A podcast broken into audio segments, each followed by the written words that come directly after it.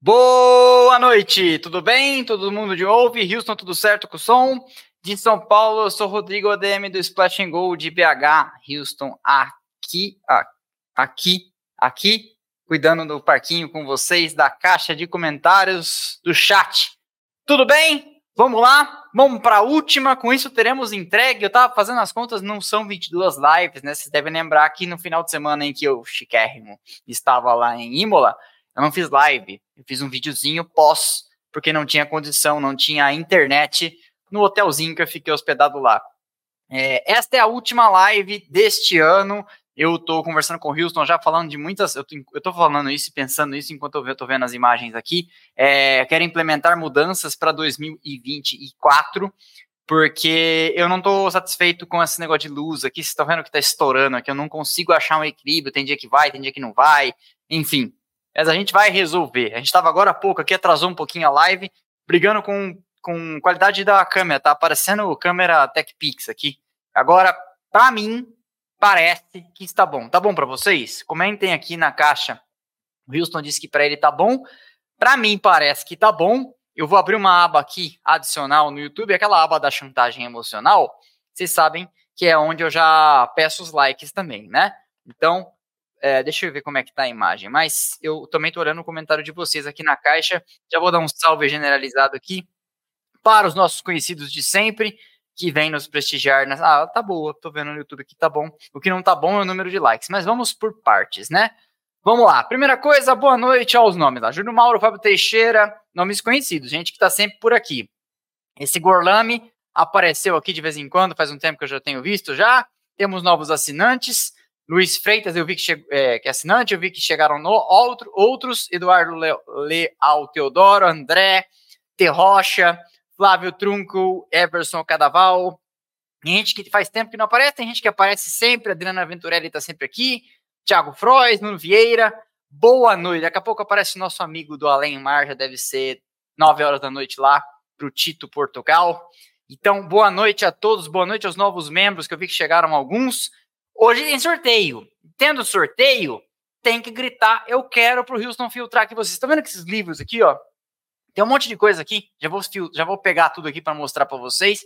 Mas vamos lá então. Primeira coisa, deixa o like, que o like é de graça. É muito importante para que a live se dissemine internet afora. Temos 334 no momento nos assistindo. E quando eu olhei ali, a gente tinha 228. Já não é tão ruim, né? 60%. Mas a gente tem que aumentar, seguir esparramando aí esse número, tá bom? Ó, tem gente escrevendo assim, eu quero Houston. Não escreve eu quero Houston, não diz eu quero mãe, não é eu quero Google. É só eu quero, porque ele vai filtrar por eu quero lá. Ele usa um Ctrl F dele lá muito louco e já filtra a galera. Ó, tem gente fazendo certo aqui, tô vendo, ó. André disse que eu quero a Sintec. Não sem luta. Tô, vou até a última bala defendendo minha Sintec. Não vai ter Sintec, tá bom? Hashtag não vai ter Sintec. Deixem um like, beleza? É o seguinte: sobraram coisas da viagem que eu ainda não sorteei. Deixa eu pegar aqui que tá atrás do monitor aqui, peraí. Aqui. Eu tenho uma caixinha que eu usei para trazer as coisas da mudança. Vocês sabem que eu mudei de apartamento, estou aqui no apartamento da primeira dama. Vamos lá. A gente tem aqui uma coisa que eu queria para mim, e que o cara da Porsche colocou três na caixinha que ele me deu, falou: "Não, uma é para você, duas você sorteia, mas eu tô sorteando as três" o Key Tool da Porsche no formato do 911 Carreira. Coisa mais linda, tem 18 funções. Deixa eu abrir aqui para mostrar para vocês. Inclusive, eu faço isso também para irritar o cara que reclamou outro dia que eu demorei 12 minutos para começar a falar da corrida. Demorei. E se reclamar, demoro o dobro. Olha que gracinha que é esse negócio. Eu não sei como, mas tem 18 funções. Abre garrafa, tem chave Ali. Olha a coisa mais fofa. Era para mim, tá? Cara colocou um a mais na caixinha de coisas que ele mandou para sortear para vocês, mas eu estou sorteando para vocês. Igualzinho a Ferrari do Leclerc, modelo especial lá da Burago, que eu também sorteei. Era para mim, o Lorenzo da loja lá em Maranello, que inclusive é o próximo vídeo da viagem que eu vou fazer. Um dia em Maranello, fui ao Museu da Ferrari, fui numa loja de carrinhos e também de carrões. Vamos fazer aqui já está no pipeline, como gostam de dizer os Faria Limers. Também temos os nossos porta-crachás ou porta-chaves do Museu da Porsche. Já mandei para uma galera, tem um. Muita gente vai ganhar coisa hoje. Dois, três, 4 da Porsche. Tem um de Imola, que é o que eu, que eu usei no vídeo ainda, ganhei lá de Imola do circuito, que vai, vai com a credencial, tá? Então é a minha credencial. Já vai com a credencial. Pensei, vou tirar a credencial. Falei, pô, às vezes a pessoa vai gostar de ganhar uma credencial, né? Tem o caderno da Porsche. Bonitão, pra você tomar suas notas aí. Eu tomo notas no bloco de notas do meu celular, mas aí saber se você não é mais old, se você não é tão old school, né? Que não anote ainda no caderno.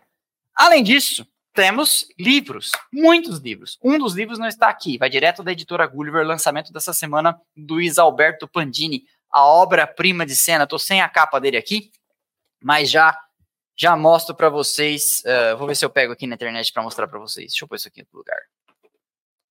Aí temos, olha esse livro.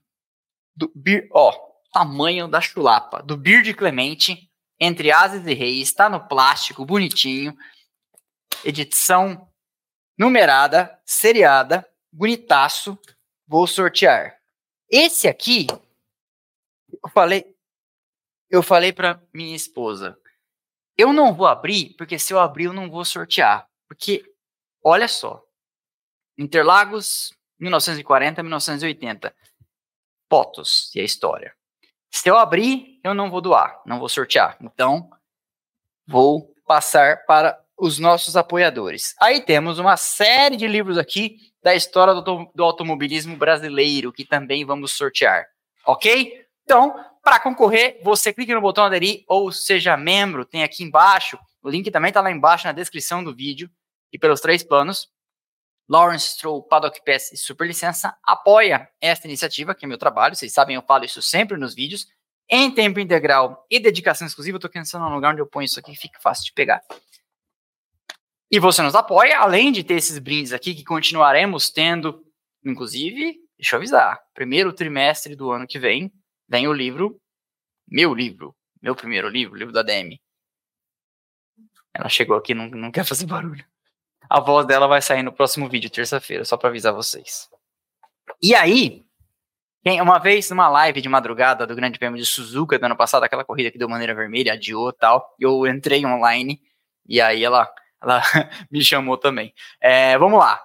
Então, você apoia essa iniciativa, tem as, concorre aos brindes, inclusive ano que vem faremos sorteios do meu livro, vê os vídeos em Premiere e tem prioridade de resposta aqui nas nossas lives, beleza? Então, galera aí gritando eu quero, o Houston vai filtrando vocês, se gritar eu quero e não for assinante, não vai concorrer, né? Mas tudo bem. Se quiser concorrer, tem que ser assinante do canal. Vamos em frente aqui. Hoje tem mais um, então, como eu falei, da editora Gulliver e nenhum desses aqui, tá? É, mas é o do Luiz Alberto Pandini que eu fui no lançamento essa semana, na terça-feira, lá no shopping Pátio Higienópolis. Vamos ao noticiário, tem muita coisa para a gente conversar. Ao primeiro slide, então. A semana teve uma polêmica aí com o Horner lançando flechas na imprensa ao Hamilton, flechas essas que voltaram e eu, ao longo do final de semana, da quinta para sexta, mudei de opinião, inclusive, sobre o que estava acontecendo. Se você não está sabendo que é de paraquedas, vamos contar rapidamente sobre essa história.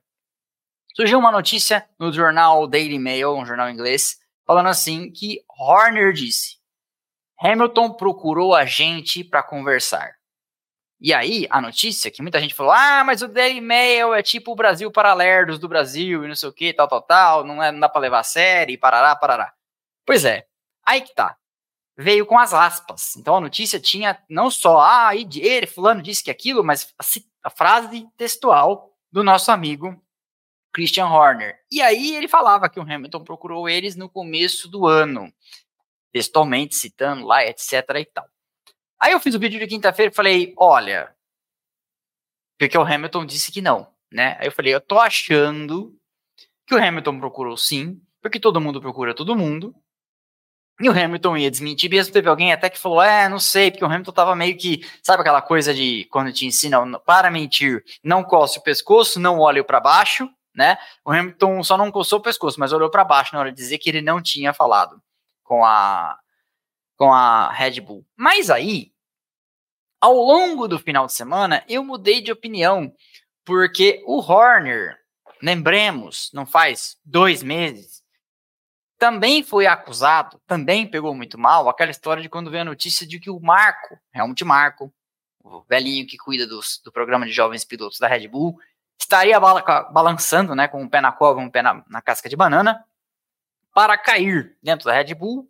E aí essa notícia veio à tona, e não veio à tona nos jornalões, nos principais portais, veio à tona em alguns secundários, e todo mundo suspeitou, inclusive eu, Fala, mas estranho que não tenha saído nos principais. Por que, que não saiu nos principais? Na The Race, na Autosport, na Motorsport. O que, que será que está acontecendo? Esses caras não têm a história? Os caras não são ruins, os caras não são mal informados, os caras não são sem fonte. E aí, no dia seguinte, veio o post da Juliana Serrazori, eu até, post, eu até coloquei aqui no, no stories do Instagram dela, na verdade, e acho que também no Twitter, dizendo que o clima na Red Bull estava pesado. Isso foi lá para a altura do Grande Prêmio de Qatar, do Qatar, algo ali perto de Suzuka, uma coisa assim. É, dizendo que dentro da Red Bull ficou meio claro que essa história foi plantada pelo Horner e ele plantou então em sites, né, não tão de primeira linha, de segunda linha, e que lá dentro tinha ficado claro que tinha sido ele, porque quando o Verstappen correu e falou assim, se o Horner se o Marco sair, eu saio também, a coisa estourou. A corda esticou demais e arrebentou e ficou ruim pro Horner. E aí ele teve que dar um, uma recuada desmentindo isso. Porque eu acho que lá dentro alguém deve ter chegado nele e falado: então, ó, nós sabemos que você falou com os caras. Agora vai, corre atrás e limpa essa, essa sujeira. Essa história tá bem parecida porque o Horner tem uma fixação em cutucar o Hamilton e em cutucar o Toto Wolff. Por, e aí, quando ele foi indagado já na, na bucha, ó, você falou que sim, o Hamilton disse que não, qual é? Isso foi na sexta? Antes de eu fazer o vídeo, inclusive, e aí já deu tempo de eu falar sobre isso, falei, ó, de ontem para hoje eu mudei de opinião, porque agora tá com cara de que foi o Horner que fez besteira. Ele disse assim, não, isso aqui que é, que quando a pessoa que te procura tem o sobrenome do piloto, e aí já jogou que fosse o pai do Hamilton, né? Você tem que dar ouvidos, mas também não foi nenhuma conversa séria, é o tipo da coisa que nem sei por que, que tomou essa proporção. Sabe sim por que, que tomou essa proporção. Você, na, na equipe que está andando na frente, fala de um piloto heptacampeão, um dos principais da história da Fórmula 1, você sabe o que vai acontecer. Né? Ah, não sei por que, pegou fogo no posto de gasolina, joguei um cigarro lá. É, é isso aí. E aí ele deu essa recuada e já quis botar uma pedra em cima do assunto tal. E você vê que o Hamilton não falou mais nada, o Wolff não falou mais nada, morreu. Então ficou bem para mim com a cara de que o, o, o Horner foi procurar, como eles falam, né? Foi procurar lã e voltou tosqueado, como diz alguém diz, não sei quem disse. E aí, com quem estava a verdade? Aparentemente ficou com cara aí de que foi, de fato, alguma gracinha dele e me eu pensei até no noticiário brasileiro, né? Que quando um absurdo desse sai é porque tem alguém criando uma cortina de fumaça para disfarçar outro absurdo ainda, né? Então, é, foi, foi nisso que eu pensei. Então, eu acho que a essa altura ficou meio pacífico que foi Horner tentando aprontar das suas aí. Acho que a corda estourou pro lado dele, apesar dele não ser um lado fraco nessa história, digamos assim. Ok? Segunda notícia, segundo tema pra gente conversar. Tem a foto aí dos pilotos, né, no começo do ano, e temos um grid diferente do que começou, né? se você olhar ali no canto da foto ao lado do Tsunoda, tem um rapaz ali que é o senhor Nick DeVries, né? A Mercedes, ah, desculpa, a AlphaTauri trocou de piloto ali no final de semana de Zandvoort. Não, Zandvoort foi o segundo. Qual foi o final de semana? Monza. Monza antes de Zandvoort? Não, Mon Zandvoort é antes, porque Monza era depois que quando eu voltei de viagem. Qual que foi a corrida antes de Zandvoort? Não lembro mais. Conte aqui embaixo. É, alguém que tiver de olho aí fácil. Tô olhando aqui na caixa de comentários, mas eu não lembro qual foi a corrida antes. Sei que o Ricardo veio no lugar do. do foi Spa, né? A última corrida da, da pausa. Bélgica, é. Foca, foca, foca foda-se, que foi na Bélgica, é isso aí.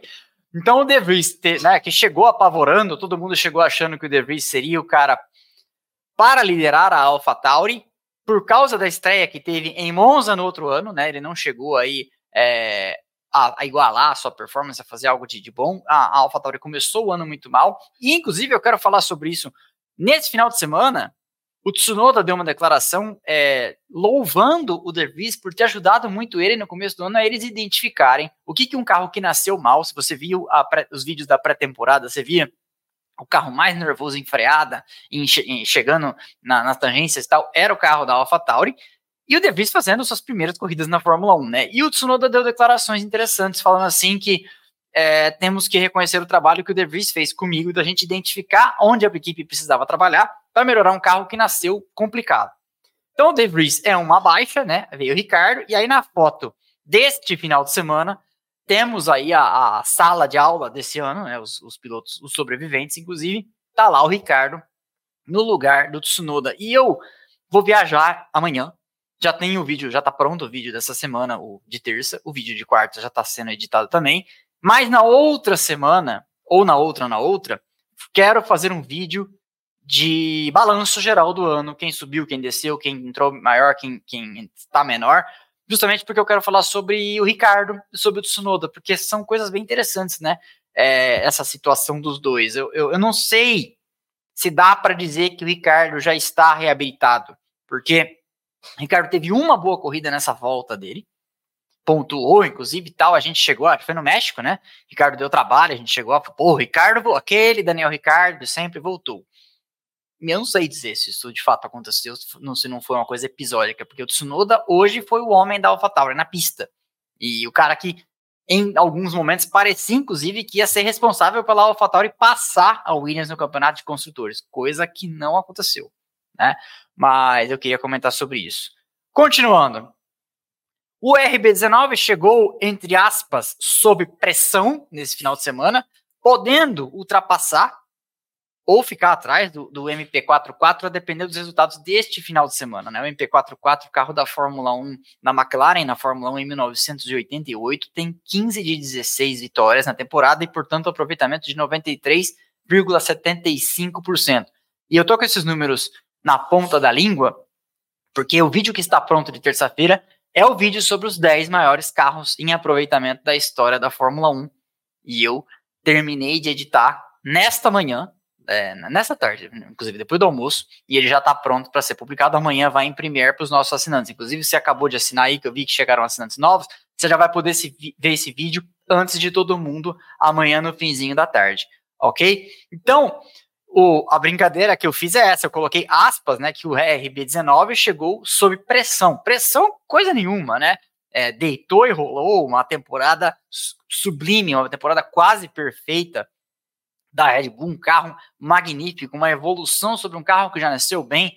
Tudo isso eu falei nesse vídeo que já está pronto, é, comentando inclusive porque é, eu tive que fazer um vídeo novo, porque não só o RB19 mudou a ordem e entrou no top 10, como o RB18 no ano passado, que não está lá no topo, topo, topo, mas está entre os top 10 da história. Já facilmente entrou, ele tem 77,2, eu não lembro agora de cabeça esse, mas ele entrou e já entrou para cima de 10 né? Então, acabamos mudando. Eu falei, bom, já vamos ter que mudar porque mudou o topo, já vamos fazer a pesquisa inteira aqui e colocar o RB18 também aí no nosso top 10 de carros da história da Fórmula 1. Então, ficou bem bacana esse vídeo e ficou extenso. Acho que tem 28 minutos, ok? Vamos lá então. A Mercedes e a Ferrari, né, chegaram pertinho nos pontos de construtores, quatro pontos separando as duas neste final de campeonato. E tem uma questão aí bastante importante de moral da tropa, né? Se você for pensar. É, uma equipe que só perde para algo como a Red Bull é uma coisa. Agora, uma equipe que perde para a Red Bull e mais uma, sendo que nenhuma das duas fez um grande trabalho nesse ano, eu acho que dá uma, uma boa diluída no chopp, né? O famoso colocou, colocou água no chopp, né? Porque se nem a Ferrari nem a Mercedes fizeram grandes trabalhos, qualquer uma que ficasse atrás da outra, e acabou sendo aqui no frigir dos ovos, resultado, a Ferrari ficou atrás da Mercedes, né, dando spoiler do final, a gente já sabe como acabou, é, é ruim, né, é bem ruim.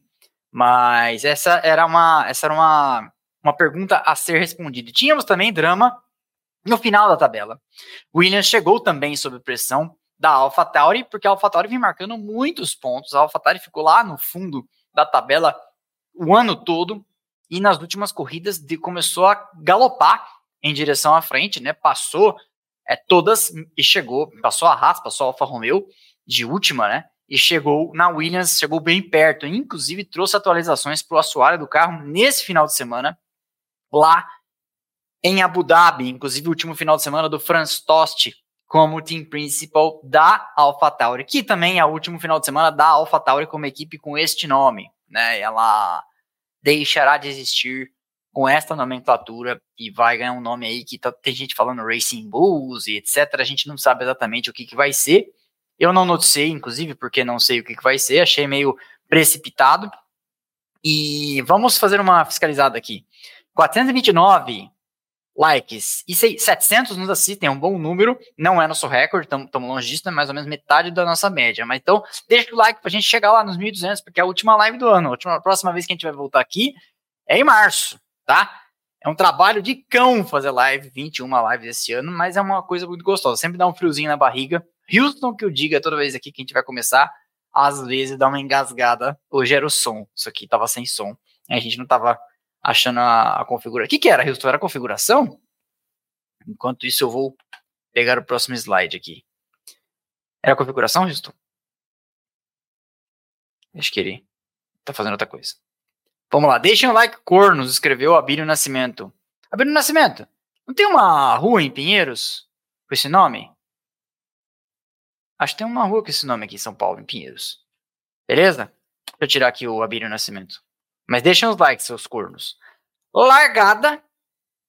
Verstappen partiu mais uma vez, né, para dividir uma curva com o Leclerc, já tinha sido semana passada assim, e o Leclerc, um cavaleiro, deu uma recuada, né? O Verstappen, na primeira fase da largada, vamos dizer assim, a primeiro o getaway, né, a primeira saída ali, o Verstappen não partiu tão bem quanto o Leclerc, mas assim que os carros deram uma embalada para a fase, segunda fase, vamos dizer assim, da, da largada, da partida, né, já na aproximação para a curva, o Verstappen se lança muito melhor para dentro da curva, e o Leclerc depois disse: Ah, eu acho que não, não valia a pena também fazer nada demais. O Leclerc foi cauteloso. Ah, a rua chama Bílio Soares, disse Abílio Nascimento. Tá certo, bem, bem lembrado.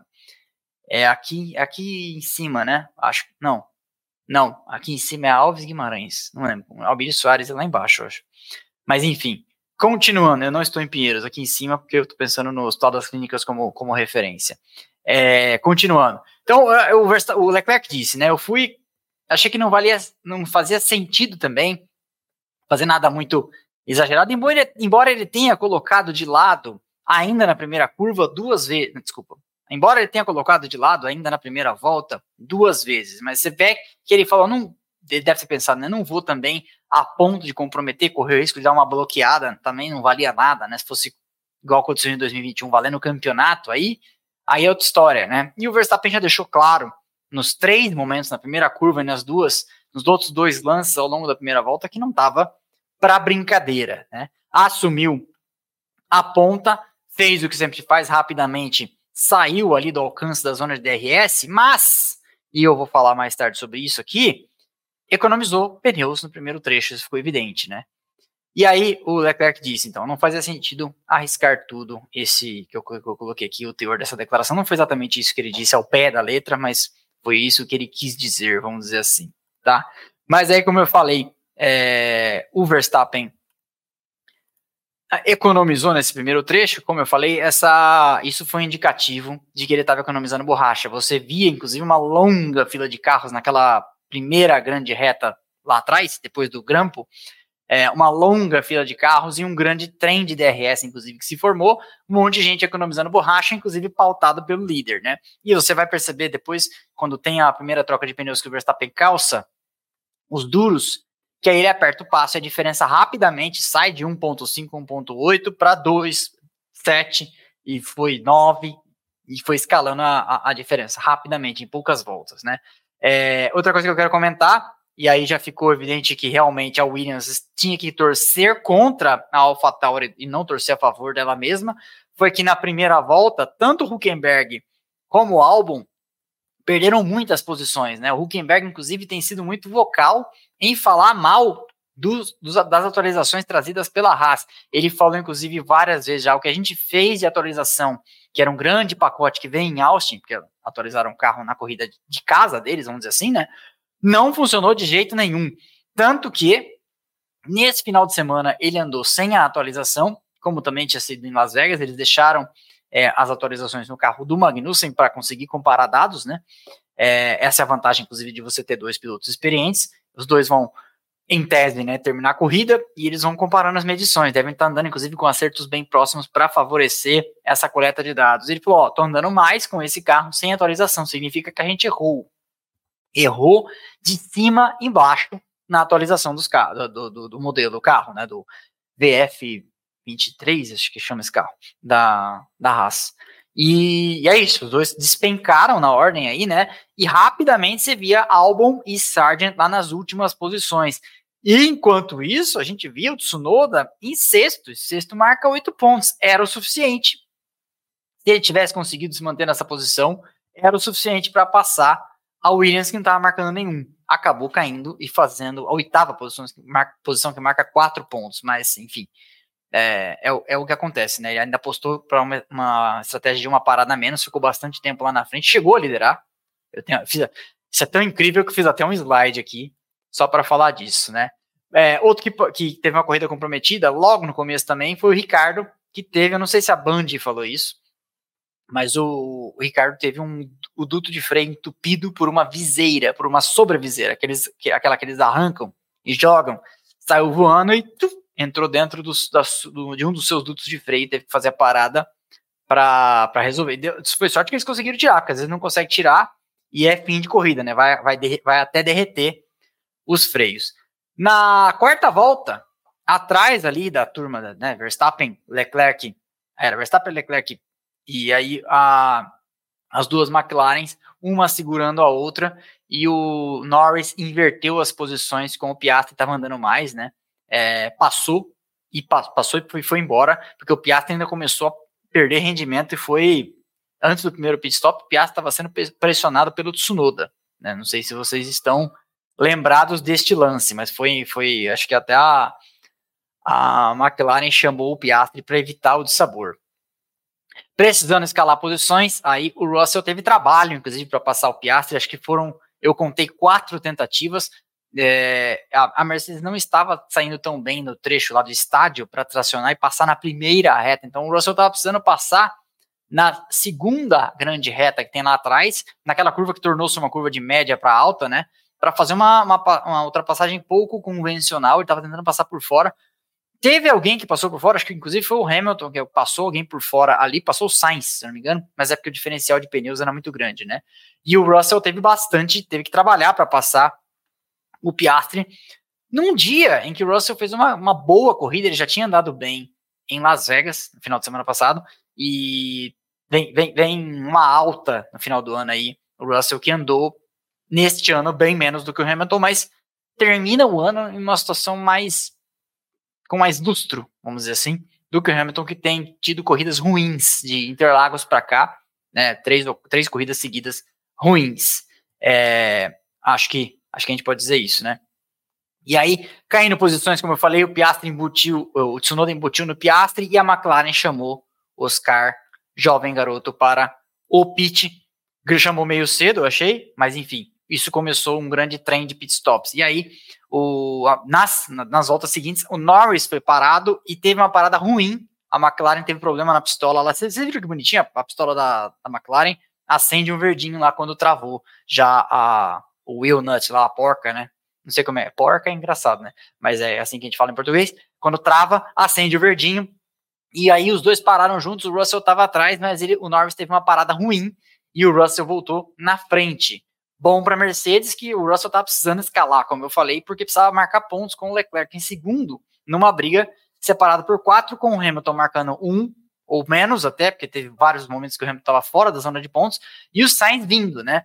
É, Sainz também teve uma corrida, coitado, de corno, né?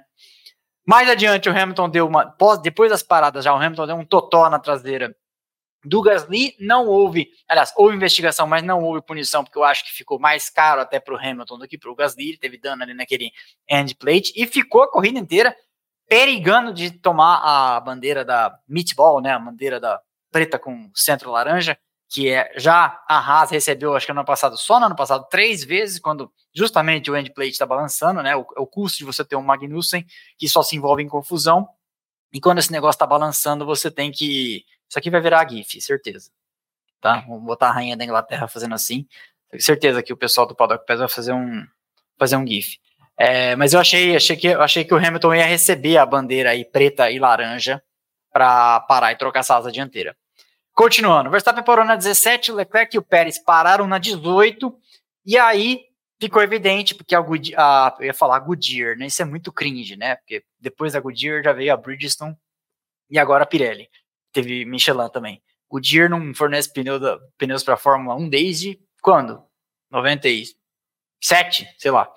É, e aí o Verstappen parou e ficou evidente que todo mundo ia para duas, porque no começo da corrida, que era o que eu ia dizer, a Pirelli botou aquele quadrinho mostrando as possíveis estratégias. E uma das estratégias era tentar esticar que é a do Tsunoda, né? Tentar esticar os médios até a 25, mais ou menos, para depois calçar duros e até o final. Tsunoda conseguiu fazer isso. O resto não, porque quando começou a parar na 17 na 18, ficou evidente que ia ter que ir, então, para duas. É, e eu até achei em dado momento que o Verstappen ia calçar médios, porque ele também parou na segunda vez. Ele parou meio tarde, achei que ele ia calçar médios pelo trecho final, mas acho que a Red Bull pensou, quer saber, para que, para que inventar, né? É, não, não temos, não temos, não temos motivo para fazer uma coisa dessas. E aí, como eu falei, esticando o primeiro trecho, tivemos um momento então de glória. Tsunoda em primeiro, Lance Stroll em segundo. Eu até postei no Twitter, gente, quanto tempo eu dormi? Né? Porque se, se alguém acorda agora e fala o que está acontecendo, né? O Verstappen era quarto nesse momento. É uma cena deveras inusitada. O Tsunoda ficou várias voltas ali, ficou umas seis voltas na frente, enquanto todo mundo já tinha feito sua parada e ele não. Um momento de glória aí. Igual tava fazendo o vídeo, até uma curiosidade, tava fazendo o vídeo dessa semana dos top 10 carros mais vencedores da história. Em 1988, o MP44 liderou 1.003 voltas. A Ferrari, com seus dois carros, por causa de Monza, liderou, que corrida que ela venceu, liderou 27. E a March, Leighton House, liderou uma com o Capelli.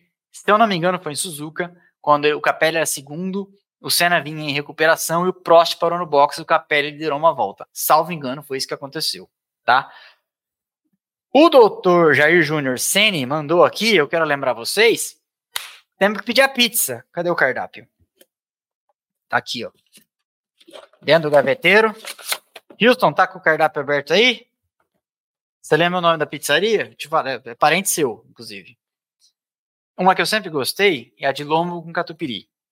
Lombo, catupiry, cebola, molho de tomate, tá? Então, mande seu superchat pra gente pedir nossa pizza, a última pizza do ano. Inclusive, semana que vem, o Houston vai estar aqui em São Paulo. Nós vamos sair com as nossas respectivas para comer e tal. E se ele inventar de pedir pizza bolonhesa, eu vou abrir uma live da mesa do restaurante. Vou dar um exposed, vocês vão saber qual é a cara dele. Eu quero, eu quero ver se ele tem coragem de pedir pizza de bolonhesa na minha cara e na cara de vocês, tá? O cardápio tá aqui. Se eu precisar, depois eu dou mais uma olhada nele. Continuando. Com o jogo de pneus duros, como eu falei, o Verstappen calçou e aquela, aquela diferença que ele estava segurando aí de 1.5, 1.8, 2.2 e ficou boa essa, hein? Subiu para 7, 9 e foi despencando na frente. Foi embora, ficava evidente que ele estava tentando então fazer o famoso cobertor curto, né? Fazer o médio durar a ponto de poder calçar duro, duro e um abraço. Então, parou de administrar borracha e o Verstappen ter feito isso com esmero todos os todas as corridas desse ano, né? Primeiro trecho economizando bastante e quando chega no target, né, no alvo de voltas que eles têm para fazer a estratégia funcionar, forte abraço, PT saudações. Aí, estamos chegando nossos superchats para pizza. Os caras, mano. Obrigado, Zé Tanga. Muito obrigado mesmo, hein? E deixa eu pôr. Tirar aqui, depois a gente volta. Próximo slide. Continuando. Norris parou de novo, mais cedo, para tentar, inclusive, se redimir do primeiro pit stop ruim. O pit stop não foi ruim dessa vez. E tentar dar um undercut no Russell. Acabou voltando junto e ainda é, de pneus, porque o Russell tinha parado uma volta. É, o Russell tinha parado, como é que foi? Não, o Russell já tinha parado. Ah, não, agora eu não lembro. Eu sei que eles voltaram juntos. E aí a equipe falou no rádio: ó, a primeira volta é crítica. E ele falou: bom, vamos tentar passar, né? Não conseguiu passar e acabou tendo que resolver de outra forma. É, continuando. Aí tivemos um lance interessante, porque eu ainda escrevi é, na, na próxima, no próximo slide, acho que é. O, o Alonso estava pistola no rádio com um problema de velocidade final da Aston Martin. E eu achei que a gente ia passar o ano invicto do Alonso dar uma espinafrada na Aston Martin. Começou o ano cheio de amores, esse carro é lovely, né? Esse carro é adorável, esse carro é amável de pilotar lá no Bahrein. E aí termina o ano espinafrando a equipe nível, lembra aquela vez, não é a vez do GP2, mas uma vez que ele fala assim, o motor tá ótimo, mais lento do que antes, né? Isso foi também ali na época de 2015, 16, motor Honda da McLaren. É, quando, nossa, chegamos a duvidar da, da continuidade de existir da McLaren por causa do, desse período, né? É, ele deu uma espinafrada, então, na equipe, é, que evidentemente deu uma, uma sobrevida aí nas últimas corridas. Acho que achou alguma coisa daquelas atualizações que tinha trazido. Andou muito bem no Brasil, andou bem em Las Vegas. E hoje voltou para o lugar onde tinha estado a maior parte do ano, da segunda metade para cá, pelo menos. Que é andando menos que Ferrari, andando menos que McLaren, andando menos que as duas Mercedes. Tanto que ele vai ter um momento aí, eu até botei aqui é, de propósito, o Hamilton logo atrás, porque teríamos aí um, uma refrega entre os dois, o Hamilton reclamando que o Alonso deu um break test nele.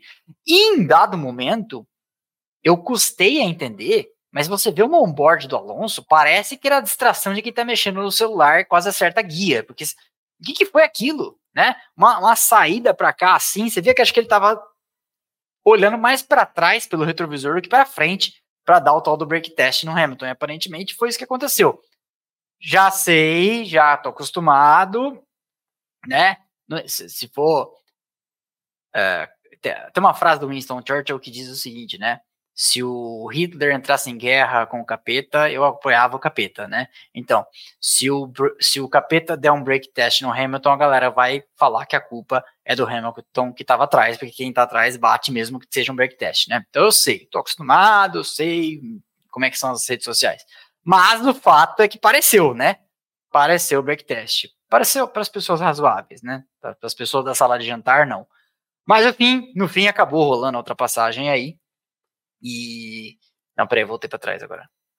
E, ah, tá. Tem um lugar que eu escrevi aqui, ó. É, no final, né? O, o escorpião será sempre o escorpião, né? Fernando Alonso será sempre um.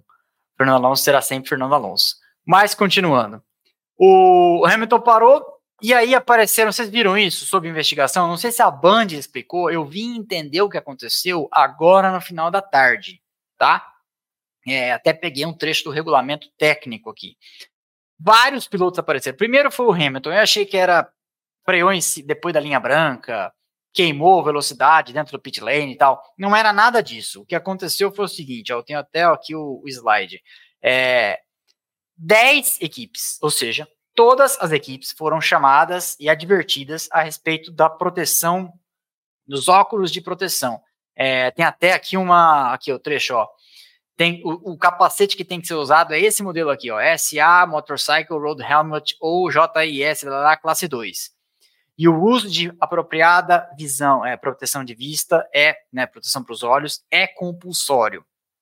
As 10 equipes foram advertidas por escrito pela FIA, porque tinham membros do seu pessoal ali de pit stop não usando a proteção para os olhos. Então, essa foi a história. Eu não sei, até me digam. É... Ah, a Mariana, o André falou aqui. A Mariana falou que foi falta de óculos de segurança. Obrigado, André. Tá? Esse, esse, esse seu avatar é o Leclerc, loiro, de cabelo raspado a lá lateral, é isso? Só para eu entender. Mas então, que bom que a Mariana falou. Eu não, eu não assisto pela Band, então eu não sei, tá? Continuando. No final, ainda tivemos um lance para lá de interessante. O Leclerc deixando o Pérez passar por causa da punição do Pérez, né? Acabou não resolvendo, né? Mas eu achei interessante e eu, eu queria até refletir aqui com vocês a opinião de alguém do nosso grupo de WhatsApp do Plano Paddock Pass, que disse o seguinte: eu concordo demais.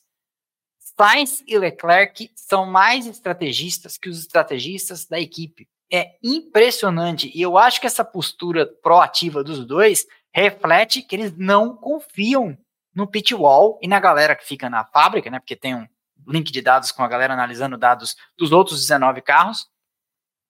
E eu acho que, que, que eles não confiam num nível que de fato eles. Porque todos os pilotos tem uma boa leitura de corrida, né? Uns mais, outros menos. Uns confiam mais, outros confiam menos. Mas o Leclerc e o Sainz é assim.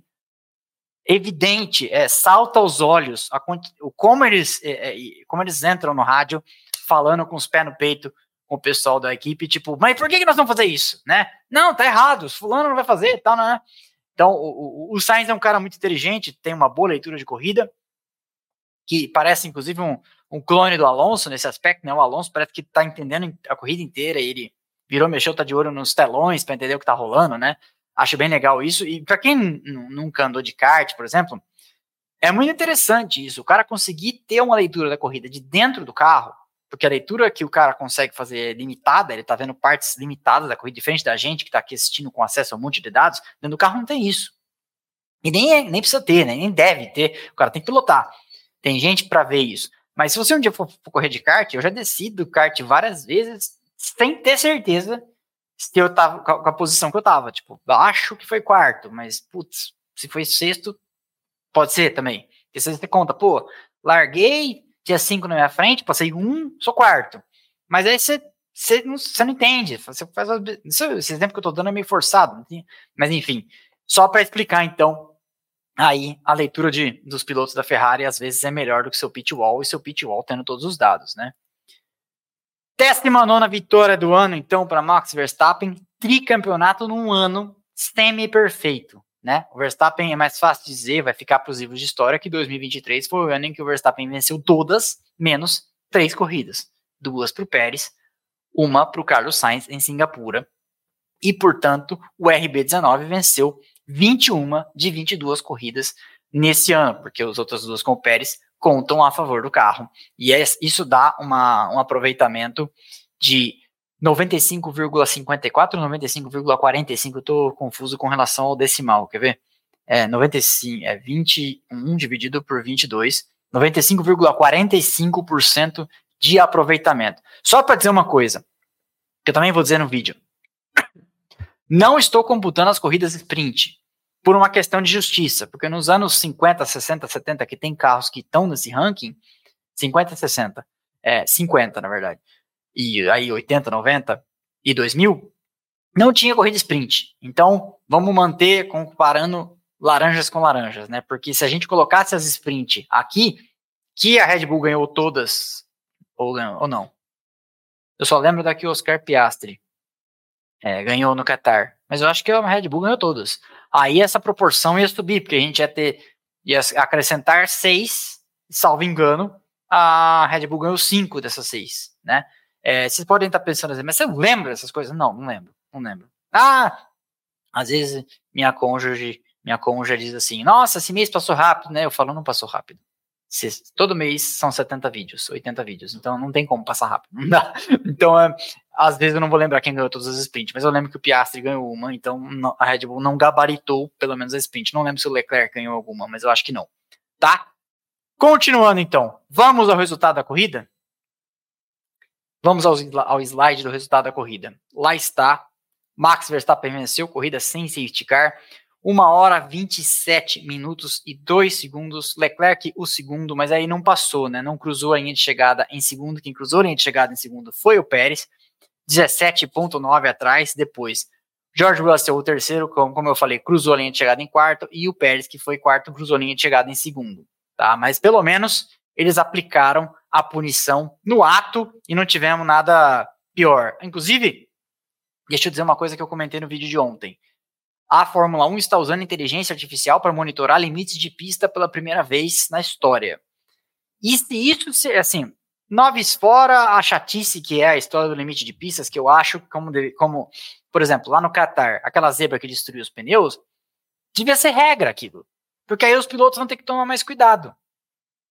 Vai passar uma, vai passar duas, na terceira talvez não sobreviva o pneu. Te cuida. Se vira, vocês não são os melhores pilotos do mundo. O problema é de vocês, né? Mas eu tô querendo dizer, o problema da Áustria que ficou, a gente estava aqui começando a live e a gente não sabia ainda o resultado da corrida, porque tinha 900 e tantas infrações de limite de pista sendo julgadas ainda pelos comissários, é, esse problema não vai existir mais, porque o software vai tan, tan, tan, tan, aplicando, punindo, aplicando e punindo, porque o software não cansa, né? E aí a gente tinha é, falta de comissários no Grande Prêmio da Áustria para processar, tanto que a FIA teve que reforçar o quadro de pessoas para julgar limites de pista. Então, a inteligência artificial deve resolver esse problema de falta de braço, vamos dizer assim, da FIA para julgar. Não é o ideal? Também acho que os limites de pista tinham que ser resolvidos com obstáculos físicos, estraga o pneu, estraga o assoalho, vocês que se virem. Mas já que não vão ter que conviver, que pelo menos melhore esse policiamento de uma forma, o enforcement, né, a forma de forçar que se cumpra, de uma forma que pisou fora, pisou no tomate e vai estragar seu carro. E aí vai vir automaticamente a punição, porque o software não demora. Né? O software não sai da sala de comissário para tomar um café. Ok? Continuando. Então vamos aqui, voltamos ao nosso slide de resultados. Então o Pérez foi quarto, não foi, né? Mas foi. Não foi, mas foi. Depois, Lando Norris o quinto, Oscar Piastri o sexto, mais um bom resultado aí, a McLaren marcando 18, né? Se a gente por algum momento achou que a Aston Martin tinha fôlego para passar a McLaren, logo cedo a gente viu que não ia dar, né? Porque a McLaren marcou 18, a Aston Martin marcou 6 com o Alonso, mais um com o Stroll marcou 7. Acho que ela já tinha uns 11, não foi? Então 11 mais 11, 22. Acho que é isso que foi. Mas depois a gente olha bonitinho aqui a tabela no final. Então, Fernando Alonso, o sétimo, Tsunoda numa excelente corrida, temos que dizer, né? Tsunoda trabalhou muito bem. Eu acho que desses aí, já dando um spoiler sobre o balanço do ano, desses, quem saiu maior do que entrou nesse ano, com certeza foi o Tsunoda. Né? Tsunoda era um cara sombreado por um piloto muito menor que ele, que é o Gasly. Neste ano, teve que pegar o touro, o, o Tauri, né, da AlphaTauri pela unha, porque o De Vries não estava correspondendo. E depois acabou não se intimidando, né? Com um cara oito vezes vencedor de grandes prêmios, tem várias pole positions, etc. Como é o Ricardo, que se tiver com a cabeça no lugar e funcionando direitinho, é muito mais piloto que o Tsunoda, mas a gente não sabe se, né, se isso vai voltar a acontecer com a frequência que acontecia nos anos dele de Red Bull e de Renault. Hamilton o nono, então, final de semana ruim do Hamilton, inclusive final de semana ruim da Mercedes no geral, mas o Russell acabou salvando. E a Mercedes, dando spoiler também sobre esse, esse vídeo de review do ano que eu quero fazer, a Mercedes termina o ano numa situação meio estranha, né? A gente. Vamos combinar aqui, vamos pensar. Até a Mercedes atualizar o carro nesse ano, ali em Barcelona e tal, a gente ainda dava um desconto. Falava, ah, se pá, a Mercedes vai se acertar. Quando larga desencanar desse negócio de side pod zero, né? Agora, a gente vai para 2024 meio tipo coçando a cabeça, tipo, talvez nunca mais, né? Porque. E agora? Eu tava. Há um ano atrás eu falava sobre isso aqui. Ó, a Red Bull começou bem, tem tudo para continuar bem, e a Mercedes, com sorte, se achar o rumo do carro, isso, isso no final de 2022, se a Mercedes, com sorte, achar o rumo, o caminho das pedras, parte um ano atrás. Agora já deu 18 meses, já está dando 24 meses. E aí? Será que só em 2026? Porque vai ter outra mudança de regulamento só lá na frente, né? E do jeito que a coisa vai, 24 e 25 podem ser da Red Bull de novo. Vamos torcer para Aston Martin ter uma grande sacada de novo do Dan Fellows e dar outro salto adiante, né? Para a gente ter alguma graça. Não é que eu estou torcendo contra o Verstappen, mas como se você me conhece e me acompanha há tempo já entendeu, eu, eu sou pró-Fórmula 1, eu quero que o circo pegue fogo. Né? Então, se a Aston Martin e a Ferrari puderem, é, nesse momento, eu ainda acho a Mercedes a equipe mais capaz de oferecer resistência à Red Bull como equipe, como organização. Mas o que eles têm entregado, né, veio aquela, aquela atualização lá que o carro andou muito bem nos, nos Estados Unidos, mas raspou o assoalho de forma que teve que ser desclassificado. Então, Sei não, viu? Já acreditei mais na Mercedes. Continuando. Vamos lá. Então, Hamilton nono, tudo isso para falar que o Hamilton foi o nono. Lance Stroll décimo. E aí, Daniel Ricardo, décimo primeiro. Esteban Ocon, décimo segundo. Gasly, décimo terceiro. Gasly tá puto hoje porque foi undercutado pelo, pelo Ocon nos boxes, né? Tá bravo. Aí, Albon, décimo quarto. Huckenberg, décimo quinto. Logan Sargent 16º, Joe 17º, e aí depois já não concluíram. Carlos não concluiu Carlos Sainz? Perdi isso. E o Bottas e o Magnussen, vigésimo, ok? Vamos para o próximo slide para falar aqui do campeonato de pilotos, a pontuação final. Verstappen 575 pontos. Sérgio Pérez 285. O Verstappen seria campeão de construtores, né? Isso que é engraçado, né? Sozinho. É, e talvez seria tipo. Será que o, Pé, o Pérez, se passa, seria vice? Deixa eu olhar a pontuação já, peraí. Vamos ver o próximo slide. Vamos, vamos lá, vamos lá, tô curioso, tô curioso. Ó, não, não seria. O Verstappen seria campeão, o Pérez não seria vice. Mas o Pérez seria quinto nos construtores. Nada mal, hein? Voltando aqui. Então vamos lá, 575 pontos para o Verstappen, 285 para o Pérez, Hamilton sacramenta aí o terceiro lugar, 234, Alonso 206, Leclerc 206 também, mas o Alonso tem mais segundos lugares, né? O Alonso tem e mais terceiros. É, o Leclerc acaba no fim, no, no, na bacia das almas, acaba passando o Sainz no finalzinho do ano, depois de ficar o ano inteiro atrás do Sainz, né? Essas duas últimas corridas do Leclerc, dois segundos lugares, é, acabaram ali salvando. Inclusive, uma, uma, uma estatística engraçada, não nesse final de semana, mas no final de semana passado e no retrasado. Brasil e Las Vegas. O Pérez conseguiu perder posições na última volta em duas corridas seguidas. Numa ele perdeu o terceiro, na outra ele perdeu o quarto. É, e consegue sacra sacramentar um vice-campeonato, mas fica com aquele gosto de ainda bem que acabou esse negócio. Sabe, parece que o Pérez está exaurido, né, emocionalmente, desgastado, cansado, não sei. Me parece, me parece ser esse o cenário, mas conseguir a proeza de perder uma coisa meio Eu lembro que em 2003 ou 4, acho que foi 4, a carreira do Trulli foi pro saco, porque ele tomou uma ultrapassagem do Barrichello em Manhicur na última volta. E o Briatore ficou tão pistola da vida que falou: não, não, não, não, tipo, não, não é possível, não é possível, né? E aí substituiu foi em 2004, eu acho que aí ele substitui o, o Trulli pelo Fisichella ao lado do Alonso na, na antiga Renault. Salvo engano, acho que foi isso que aconteceu. E é a mesma coisa, parece que ele tá meio, meio sem tesão, sabe? Uma coisa meio, tipo, correndo já meio burocraticamente. É a impressão que eu tenho. Posso estar enganado, posso estar fazendo um mau juízo, mas me parece que é isso. Então vamos lá. Leclerc passa no finalzinho, 206. Depois Norris 205, Norris chegou perto do Alonso, hein? Um pontinho só, hein? Se você for comparar como começou o ano, 200 para o Sainz, 175 para o Russell, depois uh, 97 para o Piastri, Piastri tomou um baile do, do Norris aí, é, é, é, aceitável, né? O primeiro ano tal, mas o Piastri sabe que tem uma montanha para subir aí para alcançar o Norris agora, né? Lance Stroll, 74 Pierre Gasly, 62, acabou ficando um ano na frente do Ocon, então, apesar de estar tá bravo hoje na, durante a corrida. Né? 58 para o Ocon, depois 27 para o Albon, 17 para o Tsunoda. Um ano, como eu falei para vocês, eu respeito esse ano do Tsunoda, viu? Principalmente por causa do começo de ano de corno que eles tiveram. Depois, Bottas 10. Aí, toda vez que troca de slide aqui nesse negócio de pontos de pilotos, eu me confundo.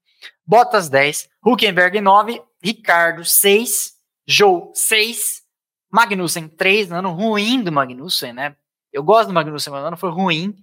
Depois Lawson 2, Logan Sargent 1 e o De Vries com 0. O De Vries conseguiu a proeza de ficar atrás do Logan Sargent num campeonato.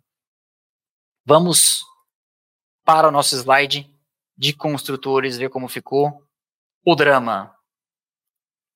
Então tá lá, Red Bull 860 pontos, Mercedes no afogadilho ali, 409 no finalzinho, 3 na frente da Ferrari, 406 para os italianos, 302 para a McLaren, 280, foi exatamente isso que eu falei, 22 pontos na frente da Aston Martin, 302 a 280, depois a Alpine 120, uma das grandes perdedoras Alpine nesse ano, mas a gente vai falar disso nesse Eu não, não resisto à vontade de já fazer um review, mas vamos fazer isso num vídeo apropriado, tá? Depois, se vocês quiserem, a gente pode até pensar em fazer isso em formato de live, mas sei lá, acho, acho, gosto mais da, da qualidade do acerto, da, da, coisa redondinha de um vídeo, vídeo, vídeo mesmo. É, mas vamos ver, se vocês quiserem, a gente pode pensar na ideia, tá? Sabe aquela coisa de olhar com distanciamento, né? Dá tempo de refletir sobre os números? Pode ser uma ideia. Então, a Alpine 120, aí a Williams 28, a AlphaTauri ali, ó, né? 25, chegou perto. Depois, Alfa Romeo 16 e a Haas com 12. Que dó que eu tenho da Haas. A Haas ficou nessa sétima posição primeiro terço do campeonato, caiu para oitavo, ficou bom, boa parte do tempo ali também, e aí foi despencando. E, e esse ano foi, né, no final do ano, acaba sendo a última. Que peninha da Haas. Dito isso, vamos agora para a nossa magnífica, adorável, divertida, vitaminada resposta de superchats. E aí, vocês estão mandando eu quero? Se vocês não estão mandando eu quero, o Wilson não vai conseguir filtrar vocês, tá? Se está chegando aqui agora, saiba que você precisa falar eu quero e ser assinante do canal, evidentemente, para concorrer a livros, livros e a uma caixinha cheia de brindes. Ah, o telefone prendeu aqui o fio. E uma caixinha cheia de coisas que eu trouxe da viagem, tá? Imagina eu trazendo essas coisas na mudança pra cá. Ok? Mande seu superchat, manda sua pergunta aí pra gente pedir a nossa pizza, pro Houston pedir a dele. Tem Beirute aqui no cardápio também, de rosbife, hum, tramion. Mande lá, Houston, só na caixa.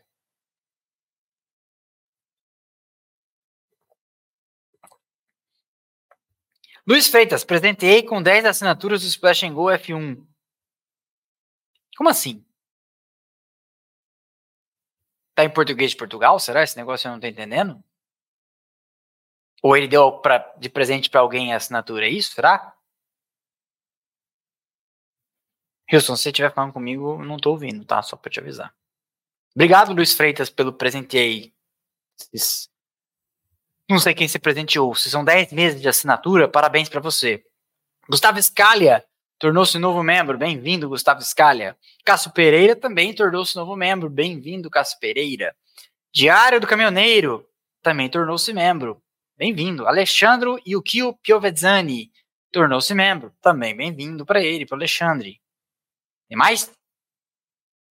Lucas Coelho, boa noite. Será que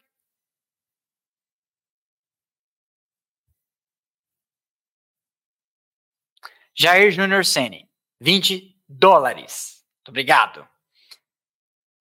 Obrigado mesmo. Eu sou RBR, torcedor do Max, admiro sua pilotagem, mas se persistir a temporada de 2024 como foi de 2023, vai comprometer o espetáculo. Entendo o seu ponto de vista, a Fórmula 1 é feita disso. Então, não acho que compromete. É, é bom quando temos temporadas como 2021, como temos temporadas como 2003. Ninguém fala dessa temporada, mas no final do ano, Schumacher, Kimi Raikkonen e Montoya chegaram brigando pelo título.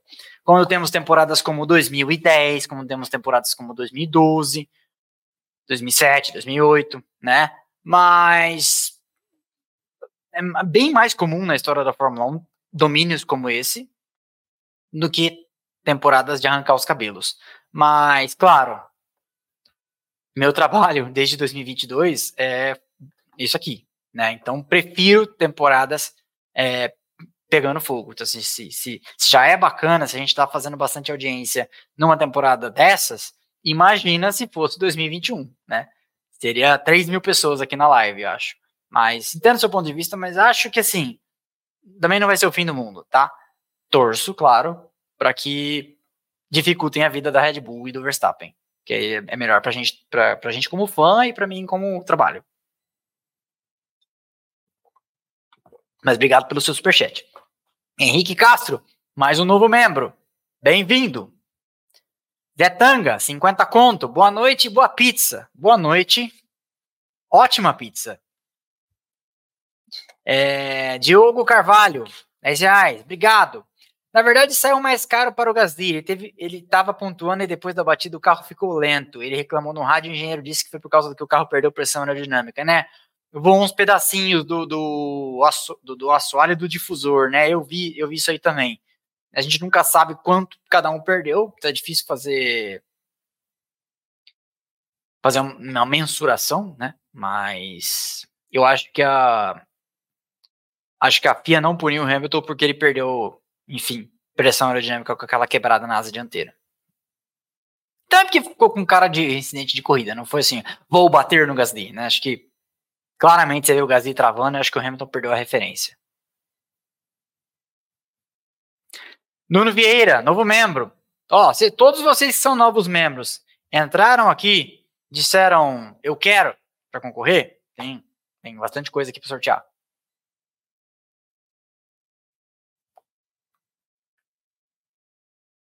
Juro Mauro, 10 reais. Obrigado. E aquele, e aquele festival de pit stop infringement? Segundo a pit crew potentially not wearing the required eye protection during a pit stop. É, então. Acho que você deve ter falado, mandado a pergunta superchat antes de eu chegar nesse, nesse tema, né? Eu até coloquei aqui o trecho da, da norma técnica que fala disso. É, sim, Juro Mauro, foi isso. A galera não estava usando aquele, aquele óculos, né? Porque eu sempre digo aqui uma vez tomei uma bronca, inclusive. É, o pit lane é o lugar mais perigoso que um autódromo tem. Né? Mais perigoso que atrás de qualquer é, guardrail, etc. Porque é um lugar que tem carros passando, carros em competição, né? Os carros, durante a corrida tava, ali tá valendo, né? É, em, em, situação de competição, com seres humanos desprotegidos, sem barreira nenhuma separe, né? Porque eles estão ali para trabalhar nos carros. Então você tem interação direta entre seres humanos e máquinas. Então, pit lane é o lugar mais perigoso de um autódromo, assim, por muito, disparado. E uma vez, eu não tinha o canal ainda. Eu fui na uma corrida da Endurance em 2019, no extinto, finado Autódromo de Pinhais, né, em Curitiba, que um amigo meu corria na Endurance. E aí eu fui, de alegre, fui porque gostava, eu gosto, né? E tô lá, e uma hora um fotógrafo de uma agência de notícias pega, me pega pelo braço e fala, ó, oh, é perigoso e você não tá com a pulseirinha, está com a pulseirinha de convidado, você não tá com a pulseirinha da equipe. Se você continuar, tem uma linha vermelha, né? Se você continuar pisando para lá da linha vermelha, o seu amigo vai ser punido, porque você tá vacilando aqui.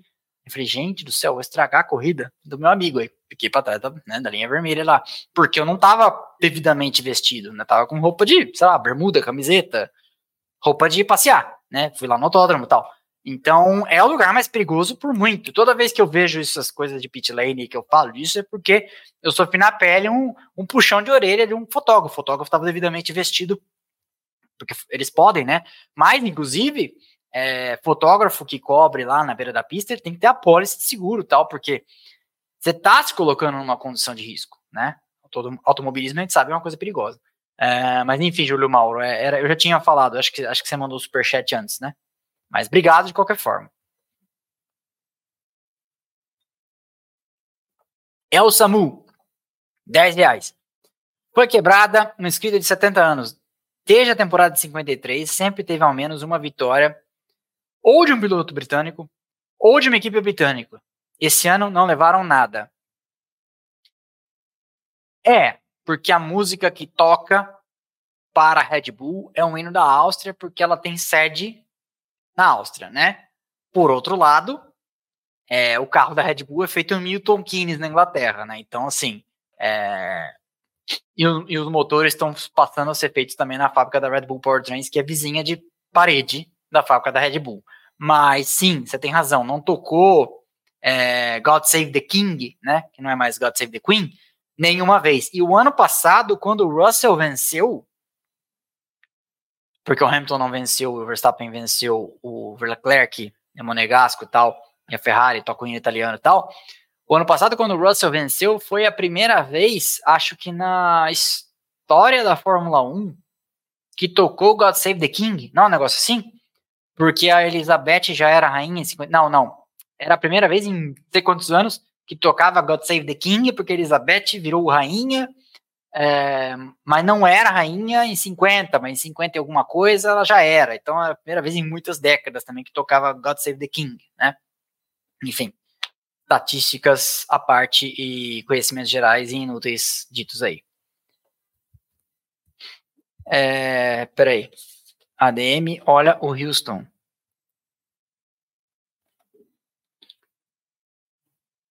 Oi. Você tá falando comigo no privado, Houston? Que houve?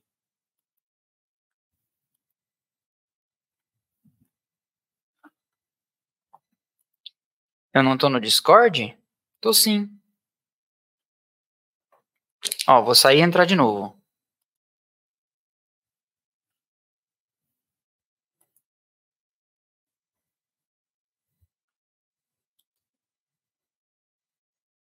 Você tá off no Discord. Vou sair.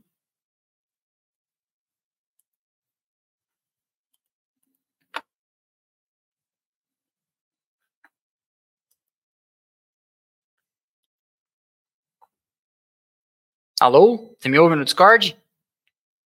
Não. Vou sair do Discord. Desculpem a nossa falha, pessoal. Vamos ver o que está acontecendo aqui. Porque é, é pelo, é, é, pelo, pelo Discord. Ele me ouve pelo StreamYard, né, a plataforma aqui de, de, das lives. Tá ouvindo agora?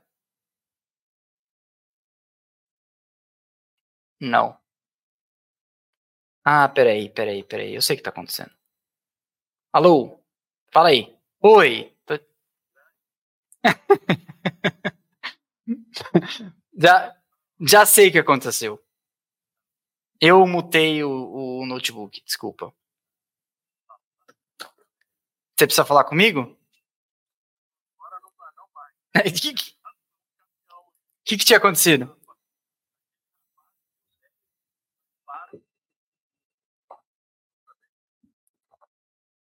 Vamos então agradecer retroativamente.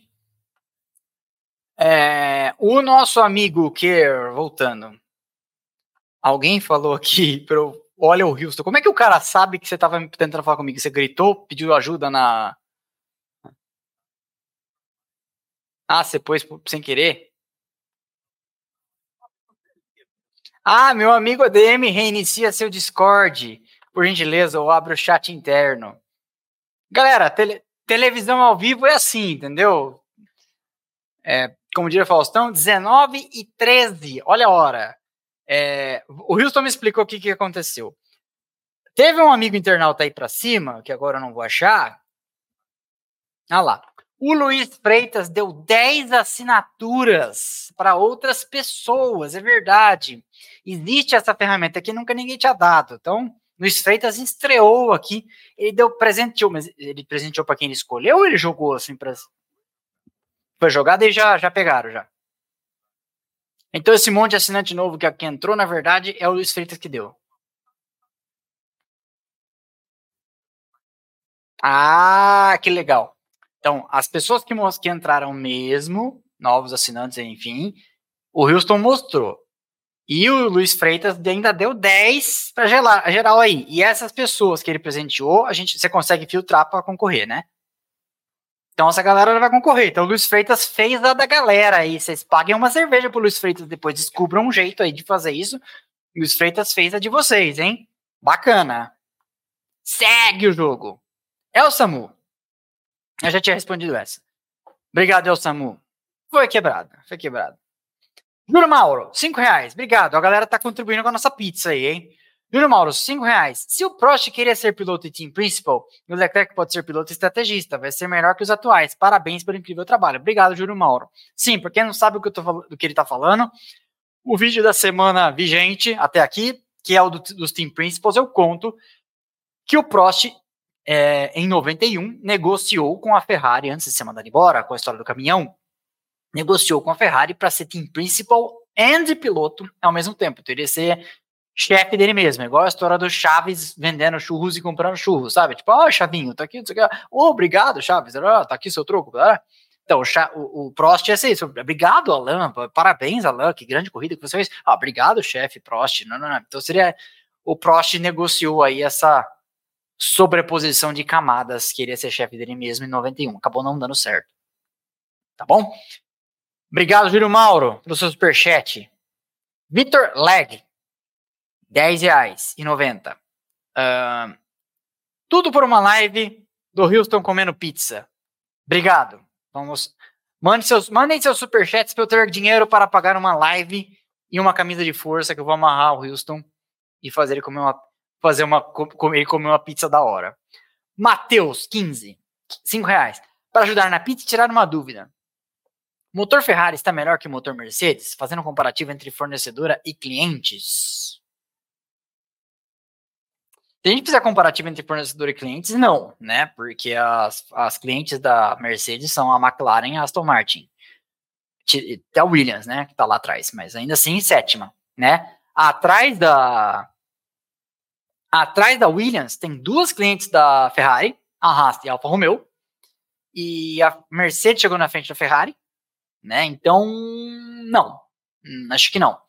Com relação a propriamente comparativo, essa é uma pergunta difícil de responder, porque na verdade por exemplo, fiz o vídeo dos top 10 carros da história. Aí lá eu falo, que são com base nos melhores dados que a gente consegue, que a FF 2002 da Ferrari tinha 850 cavalos de potência e que a F 2004 tinha 865, com base em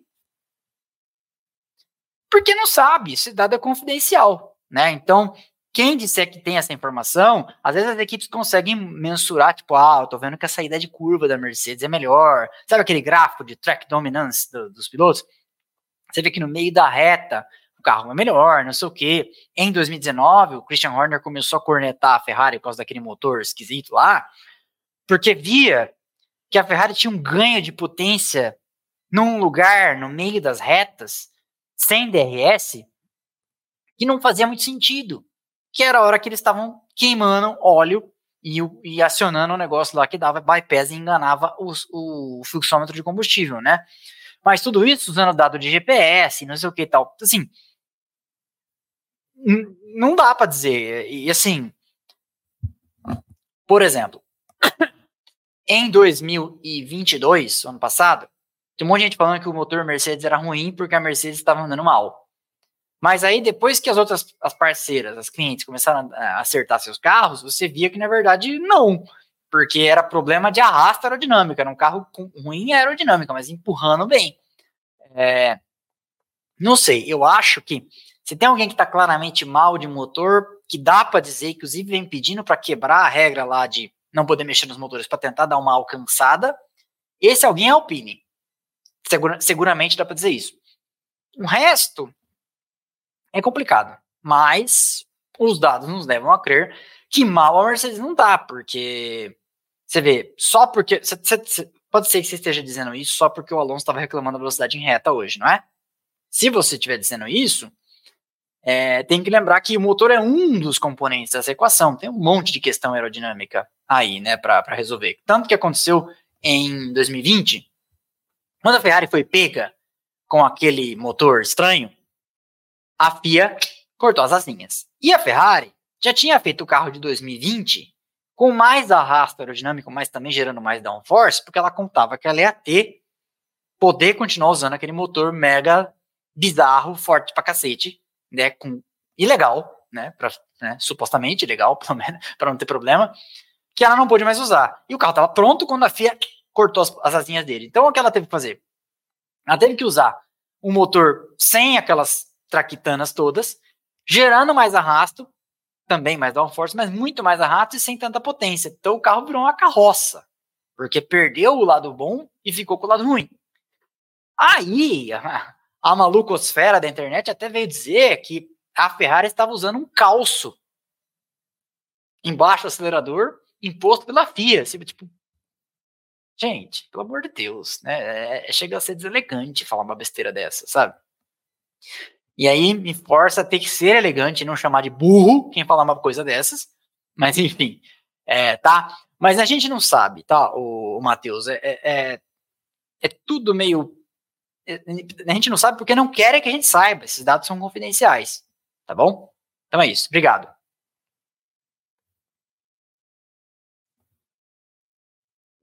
Alexandre Neves, 4,99 dólares. Muito obrigado. Quando, quanto da temporada da Williams se deve ao carro e quanto ao álbum? A Williams, acho, voltou a ter rumo. James Vowles é um cara sério, né? E acho que fica evidente aí. Já é a melhor temporada da Williams em termos de pontos, de pontos não, mas de classificação nos construtores, desde a saída do Felipe Massa. Não lembro a posição da Williams em 2017, mas foi melhor do que sétimo lugar. Né? Mas de lá para cá, 18, 19, 20, 21, né? Foi, foi morro abaixo. Então, a Williams voltou a ter rumo.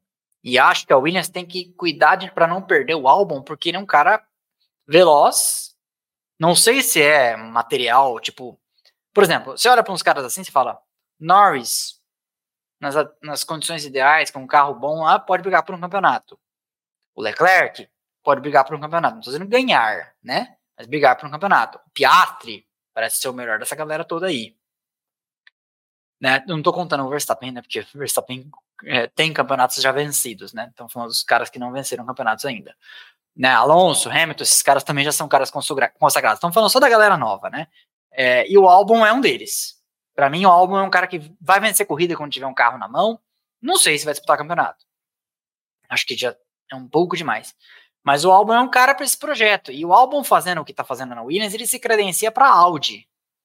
Sabe assim? Porque é um cara que vai ser barato, né? E que precisa se provar, etc e tal. Dito isso, eu acho que a Williams recuperou um pouco do rumo. E esse ano a mais aí vai dar uma grana, vai dar um gás, vai dar com a confiança de tipo, estamos fazendo alguma coisa que é certa aqui, né?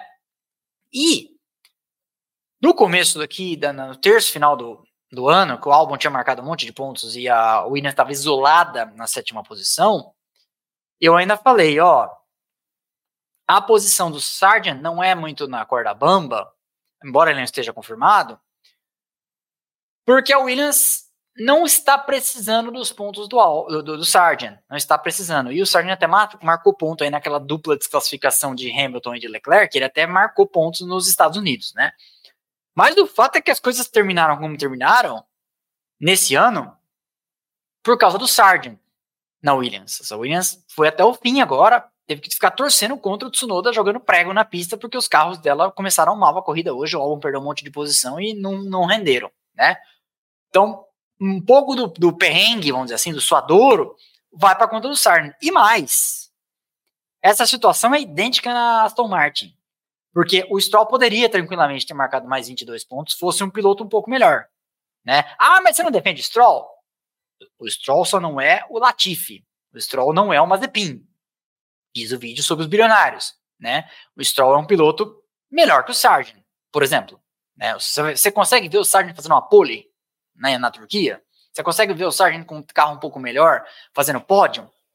O Stroll já fez. Né? O Stroll já fez pódio de Williams em Baku.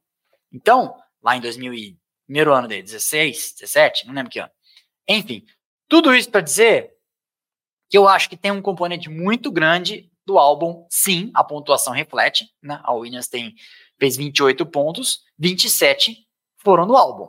É, o quanto faz parte da utopia infinita que, assim, o dia que essa resposta existir, não tem mais Fórmula 1, não tem mais canal, não precisa mais fazer vídeo, não precisa mais ficar falando nada aqui, porque aí acabou o mistério que nos leva para frente da televisão ou para autódromos ensolarados ou na chuva de vez em quando, tá bom? Obrigado, Alexandre Neves. Filosofei agora, hein? Igor Valério, cinco reais. Tem algo por trás da fala do James Val sobre Sargent? Será que renovam com ele? Então, Ontem eu fiquei com coceira de escrever para o assessor de imprensa do Felipe Drogovic, eu tenho contato dele e tal, né? Já, já dei entrevista, já deu entrevista aqui para a gente lá atrás, e eu vivo tentando fazer com que ele volte, é, para perguntar, cara, não é porque vocês estão renovados com a Aston Martin que vocês estão mortos, né? Tipo assim, não deixa de ir, a vaga tá lá, né? Uma coisa é uma coisa, outra coisa é outra coisa, já diria o poeta. É, mas o fato dele não ter sido anunciado ainda, depois de duas corridas nos Estados Unidos, em Austin, que ele marcou ponto, e Las Vegas, que ele andou bem, ele botou o carro em sexto na classificação, né? Depois foi para trás, né? Mas, como diria Rony Von, significa? Significa. É, às vezes eu falo aqui para para minha senhora o seguinte: senhora é foda, né? Não vou falar senhora. Minha conja, o seguinte. Ah, só fez sinal ali. É, às vezes eu mando um patrocinador escreve e tal, eu mando um e-mail com a proposta. E eu falo para ela, a demora, para quem está esperando uma resposta favorável, a, a, demora é boa. Porque quem vai dizer não nem fodendo, falei palavrão domingo à noite, quem vai falar não nem a pau, responde e fala não nem a pau. Quando a resposta fica lá, ó, 15, 20, 30 dias, eu falo agora, agora as chances já Aí alguém me disse que já tem até um, um, um, rigor científico nisso. É a teoria dos jogos? Regra dos jogos? Sei lá que porra que é. Mas enfim. É, então, eu acho que para a nossa causa, para a causa qualquer outro piloto, mas que de preferência Drogovic na, na Williams, pesa a favor essa altura. Esta demora em anunciar, porque ele está esperando o quê? Dia da ação de graças? Já foi. Né? Black Friday? Já foi. Tá esperando o quê? Corrida nos Estados Unidos? Agora só tem ano que vem. Então, e que o Drogovic fez uma senhora sessão livre de Aston Martin na sexta-feira, né? Então, não sei, não sei. É, eu honestamente torço. para mim, como canal, vai ser sensacional um piloto brasileiro na Fórmula 1. Eu só sou cético às vezes, né? Mas eu também não vou mentir. A essa altura, a demora em anunciar, falaram que eles tinham os objetivos para cumprir, né? O James Wallace falou. Qual que é o objetivo para cumprir? Acabou a temporada. E agora? É o Natal? É o Peru? Né? Então é isso, Igor Valério. Não sabemos, mas a essa altura demora é melhor do que qualquer outra coisa para a causa do Brasil varonil. Disseram eu quero aí? Gustavo Benites, novo membro. Novos membros, muitos novos membros hoje. É o que, que dá fazer um grande sorteio de brindes, né? Euler Martins, 10 reais. A Ferrari recebe mais dinheiro porque ela se acha superior que as outras, mas se a Liberty manda, mas se a Liberty manda elas favas. A Fórmula 1 depende da Ferrari, mas a Ferrari só é a Ferrari porque está na Fórmula 1. O que acha? Euler Martins, calma. A Ferrari recebe mais dinheiro não é porque ela acha, porque eu poderia me achar aqui e não receber dinheiro. A Ferrari recebe mais dinheiro porque alguém acha, né? Uh, então a Fórmula 1 é diferente sem a Ferrari, da mesma forma que a Ferrari é diferente sem a Fórmula 1. Existe uma relação simbiótica e elas uma depende da outra, né? É, então sempre que a que a Ferrari disser que vai sair da Fórmula 1, né? Sempre disse isso, sempre vai continuar dizendo, já fez carro para correr na Índia, etc. Não vai. Do mesmo jeito que a Fórmula 1 nunca vai contrariar a Ferrari. Então, a Ferrari recebe mais porque a Ferrari é a Ferrari. Vai continuar recebendo. O que aconteceu de 2022 para cá, 2021, é que essa disparidade foi minimamente equalizada. Né? Mas recebe. Recebe sim. Tá? E a Liberty mandar nas favas não vai fazer. Né? Não vai acontecer. O maior mercado consumidor da Ferrari é nos Estados Unidos. A Ferrari é uma marca poderosíssima nos Estados Unidos, tipo, pela de simbologia, né? É, então não vai acontecer, tá? Ninguém vai mandar ninguém as favas, tá? Obrigado, Elder Martins. Abílio Nascimento, que não é uma rua em Pinheiros. Leclerc foi P2 em pace, porque Sainz andou tão mal hoje. Ah, o Abílio, é complicado. O automobilismo é um esporte de perguntas, eu sempre digo aqui. Do mesmo jeito que o Hamilton disse em Las Vegas que não tivesse acontecido aquele furo de pneu naquele combate com o Piastri, que pode não ter sido um, um resultado uh, possível e ele chegou mal lá para trás, né? Então, hoje, a história do Sainz é a mesma coisa. O Russell teve uma baita corrida, o Hamilton ficou ali lutando para entrar nos pontos. Então, é, o Sainz, lembremos, deu uma cacetada uma bela de uma cacetada pela segunda sexta-feira seguida na, na, no treino livre, né? No primeiro, no segundo treino livre, bateu com força. E carro de corrida, você refaz o carro de corrida, nem sempre ele tá igual, né? Então, eu acho que a, resposta tá mais por aí, porque o, o Sainz é um excelente piloto, né? A gente sabe, né? Tem horas que ele até impressiona. Não vou dizer que eu acho ele melhor que o Leclerc, porque o Leclerc é mais espetacular. Mas no geral, o Sainz faz até mais limonadas com menos limões, que eu acho que ele é menos talentoso que o Leclerc, mas menos talentoso. Quase chegou na frente desse ano de novo, né? Quase fez um 2 a 1 nos pontos. É, então. Obrigado. Ivo Fonseca, 10 reais. Podemos dizer que Hamilton e Russell conseguiram um verdadeiro feito com vice de construtores do W da Mercedes? O W14 é para esquecer? Eu sempre digo isso, né? Uh, a Mercedes, operacionalmente falando, é uma equipe que só perde para a Red Bull. E às vezes até ganha da Red Bull. Fez mais laranja, fez mais laranja, fez mais limonada também com um limão complicado, porque o carro da Mercedes desse ano, ele é um remendo, né? O próprio Toto Wolff falou sobre isso, nós estamos grudando, fazendo remendos aqui num negócio que tá zoado. É, eu acho que eles fizeram aquele, aquele side pod Metsu imitando a Red Bull, não sei o quê, mas é importante que fique claro, o problema da, da Mercedes não era o sidepod, assim como a solução da Red Bull não é o sidepod. Eu falei no vídeo que vai sexta-feira, vai terça-feira pro ar. A grande coisa do RB18 e do RB19, que as adversárias ainda não entenderam, está na suspensão traseira. É a forma com que o carro administra o a, a, a guiada, a andada no asfalto. Então, assim, o carro, o Newey conseguiu fazer alguma coisa na traseira, na suspensão, que controla o sacolejo do carro num acerto que tem que ser muito mais baixo por causa dos, das saias, do efeito solo, e mais duro. E ele conseguiu fazer alguma coisa que resolve esse problema. Tanto que desde o começo do carro, o RB18 ainda no ano passado, não sofria com o porpoising. Então ele já. Isso já foi uma página virada. Quando começou esse ano, a gente estava preocupado se o carro da Mercedes ia quicar ainda. E o da Ferrari quica ainda. E ontem na classificação se ouvia o carro do Hamilton, o carro do Russell tch, tch, tch, batendo, que nem se estivesse fritando hambúrguer, aquele barulho de chapa, batendo no asfalto. Então, o grande negócio da Red Bull não é side pod, o cacete. O carro é é ele é todo um conjunto, né? Mas o que a Mercedes ainda não entendeu é a suspensão traseira do carro da Red Bull. E dizendo isso para responder a tua pergunta de maneira apropriada, eu acho que o Hamilton Russell fizeram um excelente trabalho nesse ano.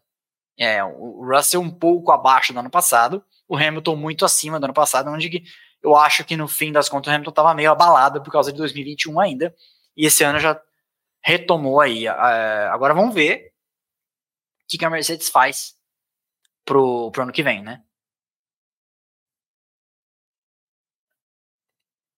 Matheus, cinco reais. Não é pela velocidade de reta do Alonso. Entrei hoje em uma discussão no X onde um cara dizia que o problema da Mercedes era o motor, não a aerodinâmica.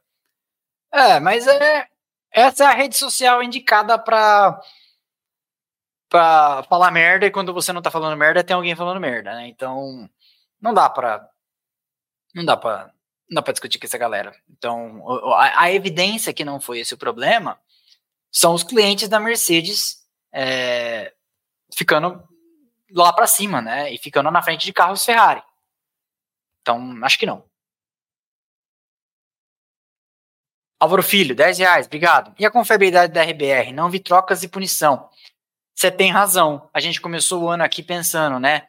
É, calma que mais para frente a gente vai começar a ver e a gente ainda falava, eu falava também, o que ameaça o 100% da Red Bull são as trocas, né? Que vai começar a trocar motor, trocar câmbio, etc. lá para o terço final do campeonato. E não aconteceu, né?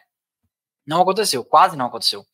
Então, realmente é uma confiabilidade bizarra, mas em geral, a confiabilidade está muito boa. Em, né? É, nós vimos Mercedes quebrando, nós vimos Ferrari quebrando, mas muito menos do que outras épocas, né? Até da era híbrida mesmo. Mas de fato, da Red Bull, some-se a tudo isso, né? A velocidade, a facilidade para acertar o carro, né? E tal, a confiabilidade. Mas sim, você tem razão, Álvaro Filho. Obrigado. Matheus Sebastiani, 20 reais. Obrigado. Olá, boa noite, tudo bom? Passando para deixar minha nota sobre o painel ali atrás com o Splash and Go. Está quase reto. Aqui, você disse? Você sabe que outro dia eu peguei um enforca gato aqui e dei mais uma arrumadinha. Tenha um ótimo final de ano. Tudo de bom aí para você e sua equipe. Tamo junto. Abraços do RS, do Rio de Janeiro, do, Rio Grande do Sul. Obrigado, Matheus Sebastiani, pelos 20 reais. É, mas enfim, você tá falando disso aqui, ó. Que eu não me acertei com esse negócio ainda. Outro dia eu tava pondo um calço ali. Obrigado pelo superchat. Joe Carvalho, acho que a demora para anunciar o Sargent era porque a Mercedes queria saber se o Veste ia ser campeão ou não na Fórmula 2. A Mercedes ia apoiar ele. Também pode ser. Também pode ser. Mas de qualquer forma significa, né? Tivesse o Sargent mais firme, já tinham confirmado, né? Fosse quem fosse o piloto. Reginaldo Ferreira Campos, o problema da Mercedes é compartilhado com todas as clientes. O encaixe da suspensão na caixa de câmbio, algo que só poderá ser alterado em 26. Pode ser, pode ser, mas isso tudo a gente, né? A gente não sabe, a gente supõe. Obrigado. Abílio Nascimento, membro por 11 meses. Como explicar a estratégia triste da Ferrari para o Sainz? Largou em 16, chegou em 18, o engenheiro ainda disse: Plan XPTO is to wait for a safety car. Nossa, né? Tipo, o famoso a espera de um milagre, né? José Douglas, eu sei que RS não é Rio de Janeiro, tá? Eu falei rapidamente aqui, tô fazendo vídeo ao vivo falando para quase mil pessoas. Não me enche. Diário. Chegou um superchat aqui do Diário Caminhoneiro, mas não sei se tem mais algum na fila.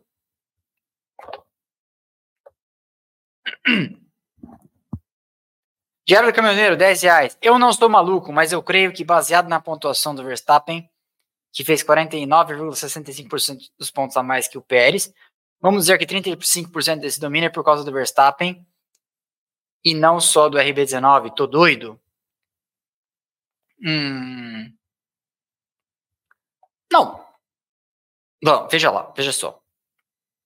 Todas, toda live, eu acho que o pessoal fala isso de propósito. Toda live eu tenho que explicar.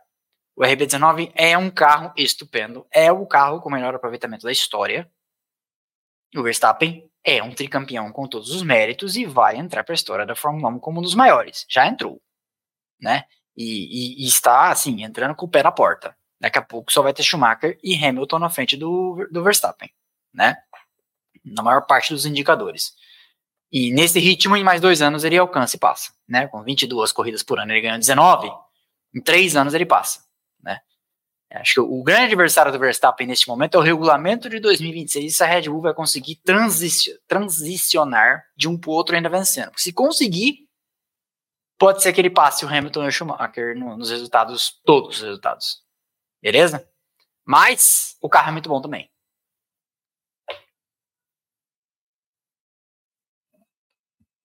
Diogo Carvalho. Já dá para ficar iludido com a Ferrari devido às revoluções? A Ferrari começou ruim e só foi, só foi vindo para frente. Espero que eles façam um bom carro.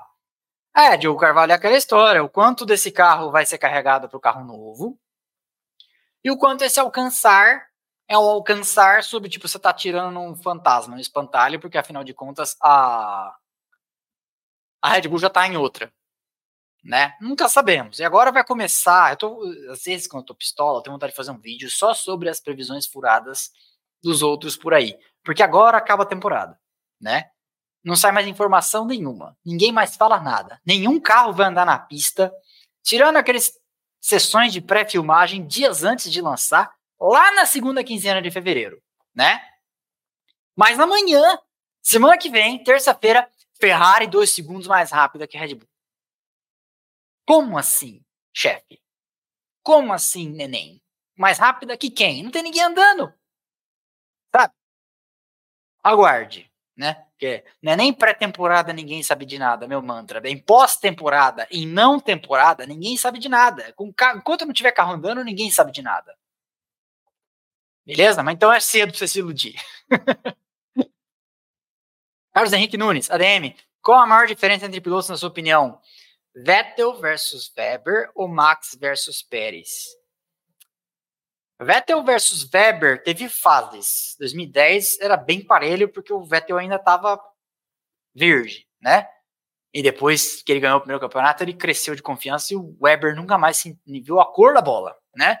Max versus Pérez, eu acho que tem uma faixa constante ali. Que é menor do que Vettel versus Weber de 2011, 12, 13, mas é maior, ó resposta minha, né? Maior do que a faixa entre Vettel versus Weber de 2010. Elaborada a minha resposta, hein? Não pode me acusar.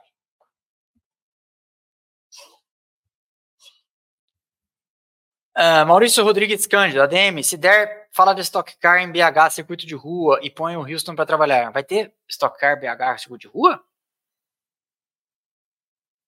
Ou é zoeira? Se tiver uma coisa sensacional. Ia ser bem legal. Do ano que vem, do ano que vem. Pô, de repente dá até pra gente ir. Pô. Se tiver um hairpin na frente do rei do pastel. na frente da Praça 7. É que ser lá na. É que tem cara de ser uma coisa que vai ser lá num lugar mais espaçoso, tipo a Pampulha, né? Uma coisa assim, né? Exato. Mas legal, hein? Obrigado pela sua informação, Maurício. Vamos ao sorteio, Houston? Tá bom. Manda aí.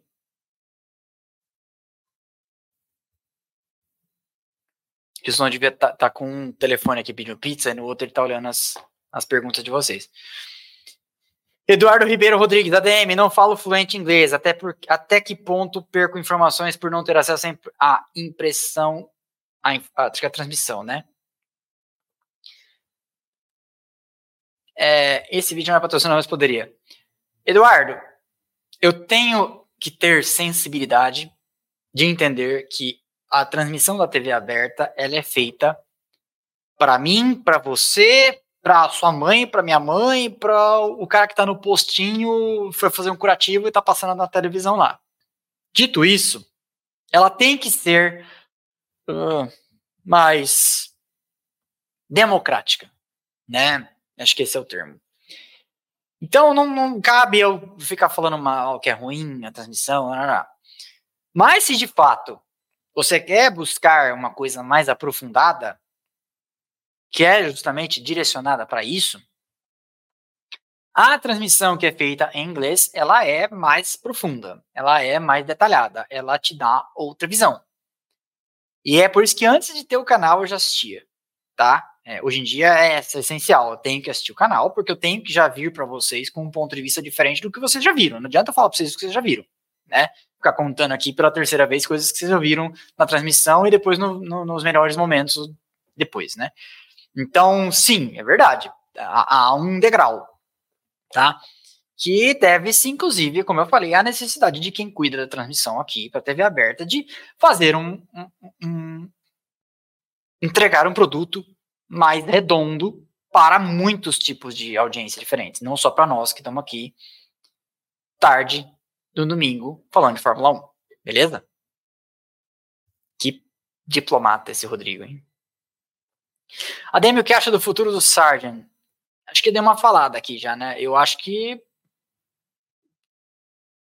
não é um, não é um, um cara que, que não sente falta, né? Ou igual o Latifi. Cadê o Latifi? Ninguém sabe. O Latifi é um cara que tem grana para andar na LMP1 do WEC, se ele quiser, né? E até braço. Mas eu acho que a grana que pedem pro Latifi, por ele ser o Latifi, já ter o nome, a, a fama, é tão grande que acho que já fica meio que inviável, sabe? Los Fodonics. ADM, em Vegas, a Ferrari tinha ritmo para pódio duplo, mas a punição injusta do Sainz tirou isso dela. Dá para falar que a FIA teve influência direta nesse P3 da Ferrari? Por esse lado, sim, mas por outro lado também é... aquela punição por amostragem em, em Austin podia ter pego outros carros, né? Então, acho que eu não gosto desse tipo de coisa, porque acho que a FIA não é sacana. E se a FIA. A FIA tem fama de, de, de, chamar, de ajudar a Ferrari. Tanto que tem lugares fora do Brasil nos fóruns que a FIA é Ferrari International uh, Assistance, né? A, a, a, a, abreviação errada da, da FIA, né? Mas, por um lado, sim, mas por um lado pune todo mundo, né? Tem que lembrar. Eu não lembro quem foi punido no começo do ano, mas sempre tem punição, enfim. Mateus, 5 reais. Não vai mais fazer live até a Fórmula 1 voltar? Acho que não. Faz umas lives aí nesse meio tempo para a gente ficar, conversar fiado e fazer especulações malucas. É, Matheus, dá muito trabalho tocar o canal. Então, assim, a, a... eu já solto vídeo de domingo quando não tem live, né? Tenho vídeos guardados para fazer, inclusive aqui. Vou continuar com equipes que amamos. Vou republicar o da Ferrari quando estiver perto ali do lançamento do filme, né? Que vai sair no cinema sobre a história do Enzo Ferrari, etc. Então, a live, ela é uma necessidade. A gente está aqui porque, porque o canal, vocês assistem falando de Fórmula 1, tem que falar de Fórmula 1 no dia da, da corrida. Mas dá muito trabalho, muito trabalho. E é muito cansativo. Eu tô aqui há uma hora e 42 minutos. Tá bom? Luiz Rafael Nunes Torres, novo membro. Obrigado, bem-vindo. Grita eu quero aí, que dá tempo, Wilson, de gritar eu quero? Opa, se eu virar membro e ganhar arte, tem envio para fora do Brasil? É, não. Não, a gente não consegue mais fazer isso. Mandamos para o Tito Portugal, bateu, voltou, deu cagada. É, não vai dar para mandar para fora do Brasil, tá? Então vou ter que começar, vamos ter falado, é, começar a avisar as pessoas para só conseguimos enviar para território nacional, tá?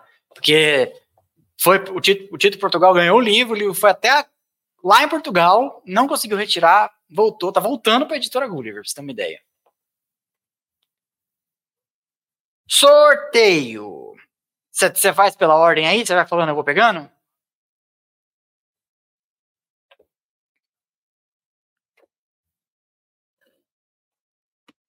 Sorteio. Você cortou? Acabou?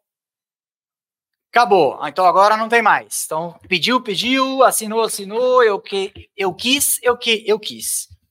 Vamos lá. Começar pelos itens da viagem. Chaveiro Porsche 1. Essa galera, esse vai para quem, Houston? Não, não, chefe, para grupo. Para a galera do Super Licença, chaveirinho bonitinho da Porsche aqui, ó, comemorativo aos 75 anos no Museu da Porsche.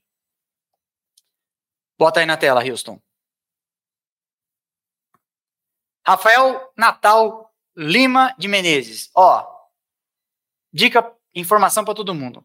Mande um e-mail para rodrigo@splashandgo.com.br com o seu endereço completo, CPF, porque precisa pôr o CPF, não, quero saber seu CPF, mas infelizmente tem que pôr lá no documento da Jadlog para enviar para você. E-mail. Depois você fixa aí meu e-mail na, na coisa, Houston. rodrigo.splashandgo.com.br rodrigo.splashandgo.com.br existe. Tá bom? O Houston me perguntando se o e-mail existe. Não. tá? É. Então, este é o chaveiro Porsche 1 para o Rafael. Rafael, então, mande seu e-mail. Então, vamos centralizar tudo no e-mail. Não adianta mandar no Instagram, no grupo de WhatsApp, nem nada, tá? Porque eu vou sair de viagem amanhã, preciso chegar e pegar no e-mail direto já, tá bom? Aí eu vou fazer as etiquetas e despachar. Já foi esse? Tá pronto pro outro? Chaveiro Porsche 2. É para que galera? Também para a galera do Super Licença, mais um chaveiro da Porsche. Rodrigo Franco. Rodrigo Franco, mesma coisa. E-mail, rodrigo.splashandgo.com.br. Manda lá, nome completo, endereço completo, CPF, para eu enviar. Ok? E agora? Ó, manda para esse e-mail aí, tá? Você manda aí, chega aqui. Chaveiro Porsche 3. Mais um, esse é pra galera do.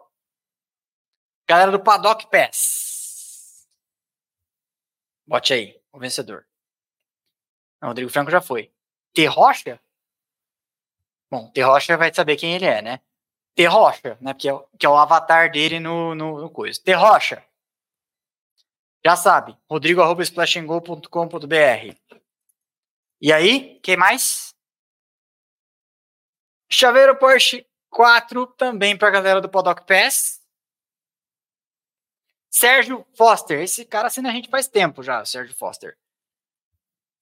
Foster the People. Foram os quatro. Acabou, né? Então, chaveiro da Porsche, deixa eu colocar aqui. Em, vou colocar aqui em outro lugar. Tá, deixa aqui mesmo. E agora?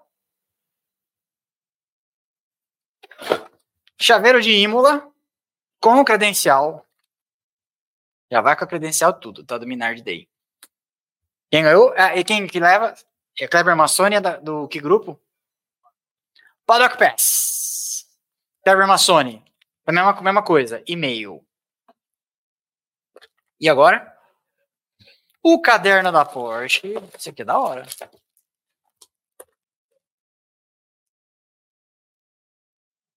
Caderno da Porsche é para todo mundo. Super licença, paddock, todos os grupos. Tiago Henrique, você é o seu representante legal, já sabe, escreve pra gente no rodrigo.com.br. Agora é o tudo da Porsche? Paddock Pass. Quem ganhou? Elder Vieira ganhou nosso Key da Porsche. Esse eu queria para mim, tá? Mas como eu amo vocês, lendo para vocês. E agora? Agora são os livros? Hum, entre Ases e Reis. Esse é o livro do Beard Clemente. Ai, Beard. Esse é para todos os grupos, o livro do Beard Clemente. E é Beard mesmo, viu? Então não tô falando errado, não. Tá, só rasgou aqui o saquinho, mas tá lacradinho, bonitinho, imaculado. Vou postar para vocês, tá? A foto dele dando um, um maravilhoso saída de traseira Metso Drift aqui com o carro da Alpine. Cesar Kugler. Qual que é o próximo? Esse aqui é aquele que eu falei no começo da, da live, que eu não abri, porque se eu abrisse eu não ia sortear. Interlagos 1940-1980. Ó, chulapa. Presentão de fim de ano, devidamente bonitinho, lacrado. Esse vai para que plano? Paddock. E o vencedor é Giovan. Giovan, então você mande seu e-mail aí pra gente. E agora nós temos uma leva de livros do automobilismo nacional gaúcho. Tem um monte de livros aqui. Vamos lá, qual que é o primeiro? Das Pistas para a História, volume 1. Vai para o Paddock Pass. Quem que é o vencedor? Marcelo Farias Celoric. Depois, o das Pistas para a História, volume 2. Né? E qual plano que é? Paddock Pen também. Quem levou?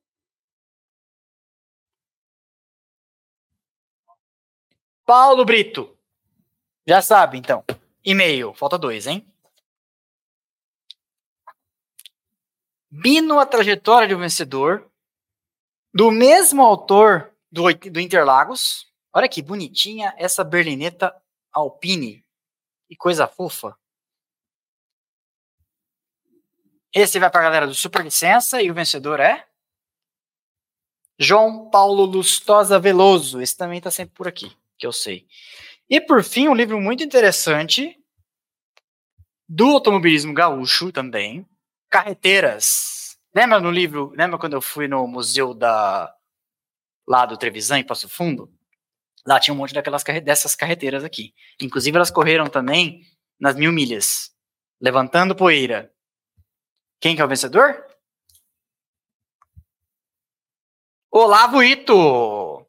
Queridíssimo Olavo Ito, ganhou. Então é isso, galera. Bota o, o e-mail aqui embaixo rodrigo.splashandgo.com.br. Brinde para todo mundo. Brindes para geral. Eu voltando de viagem, eu volto na quinta. E aí, quinta nós já vamos pro bar, hein, Houston? Eu voltando de viagem, já faço os envios para vocês, tá? É, em, às vezes em meio de temporada, alguns até demorei para enviar, porque vai emendando uma, uma semana com a outra, uma semana com a outra, e às vezes eu acabo demorando um pouco para enviar. Mas tá tudo enviado para todo mundo, beleza? E nós entramos na seguinte função virando ano: bonés, camisetas e o livro. É, o, é, a boa do primeiro semestre de 2024, além, é claro, de todos os vídeos que a gente faz por aqui. Ok? Eu quero agradecer para vocês o ano incrível que a gente teve juntos, centenas de vídeos publicados, milhões de acessos, a gente tem feito aí três, três e meio, às vezes dois e meio, milhões de acessos. É, tive a oportunidade com vocês, por vocês, para vocês e obviamente também para mim, de ir na Porsche, de ir na Mercedes, de ir na Ferrari, de ir no Minardi desse ano, foi incrível. É, a gente, por muito pouco, não foi credenciado como canal, como veículo oficialmente de imprensa para ir na Fórmula 1, mas quem sabe isso aconteça nos próximos anos. É, temos aí 500 e poucos assinantes, isso é super legal e, enfim, estamos juntos, estão entregues 21 lives, 22 corridas é, nesse ano. E a gente volta para as lives na pré-temporada. Terça-feira já tem vídeo. Quarta-feira, pequenas grandes histórias. Sexta-feira tem resumão das notícias. Beleza? Se você ganhou, manda aqui, rodrigo.splashandgo.com.br e a gente vai fazer seu envio. E se você ainda não assina o canal e quiser apoiar, clique no botão aderir, ou seja, membro, o link está aqui embaixo também na descrição. Também siga o canal de Cortes. Tá aqui embaixo, já tem quase 7 mil seguidores, beleza? Eu me despeço de vocês até o ano que vem nas lives, mas vídeo continua, ok? Valeu, tchau, tchau.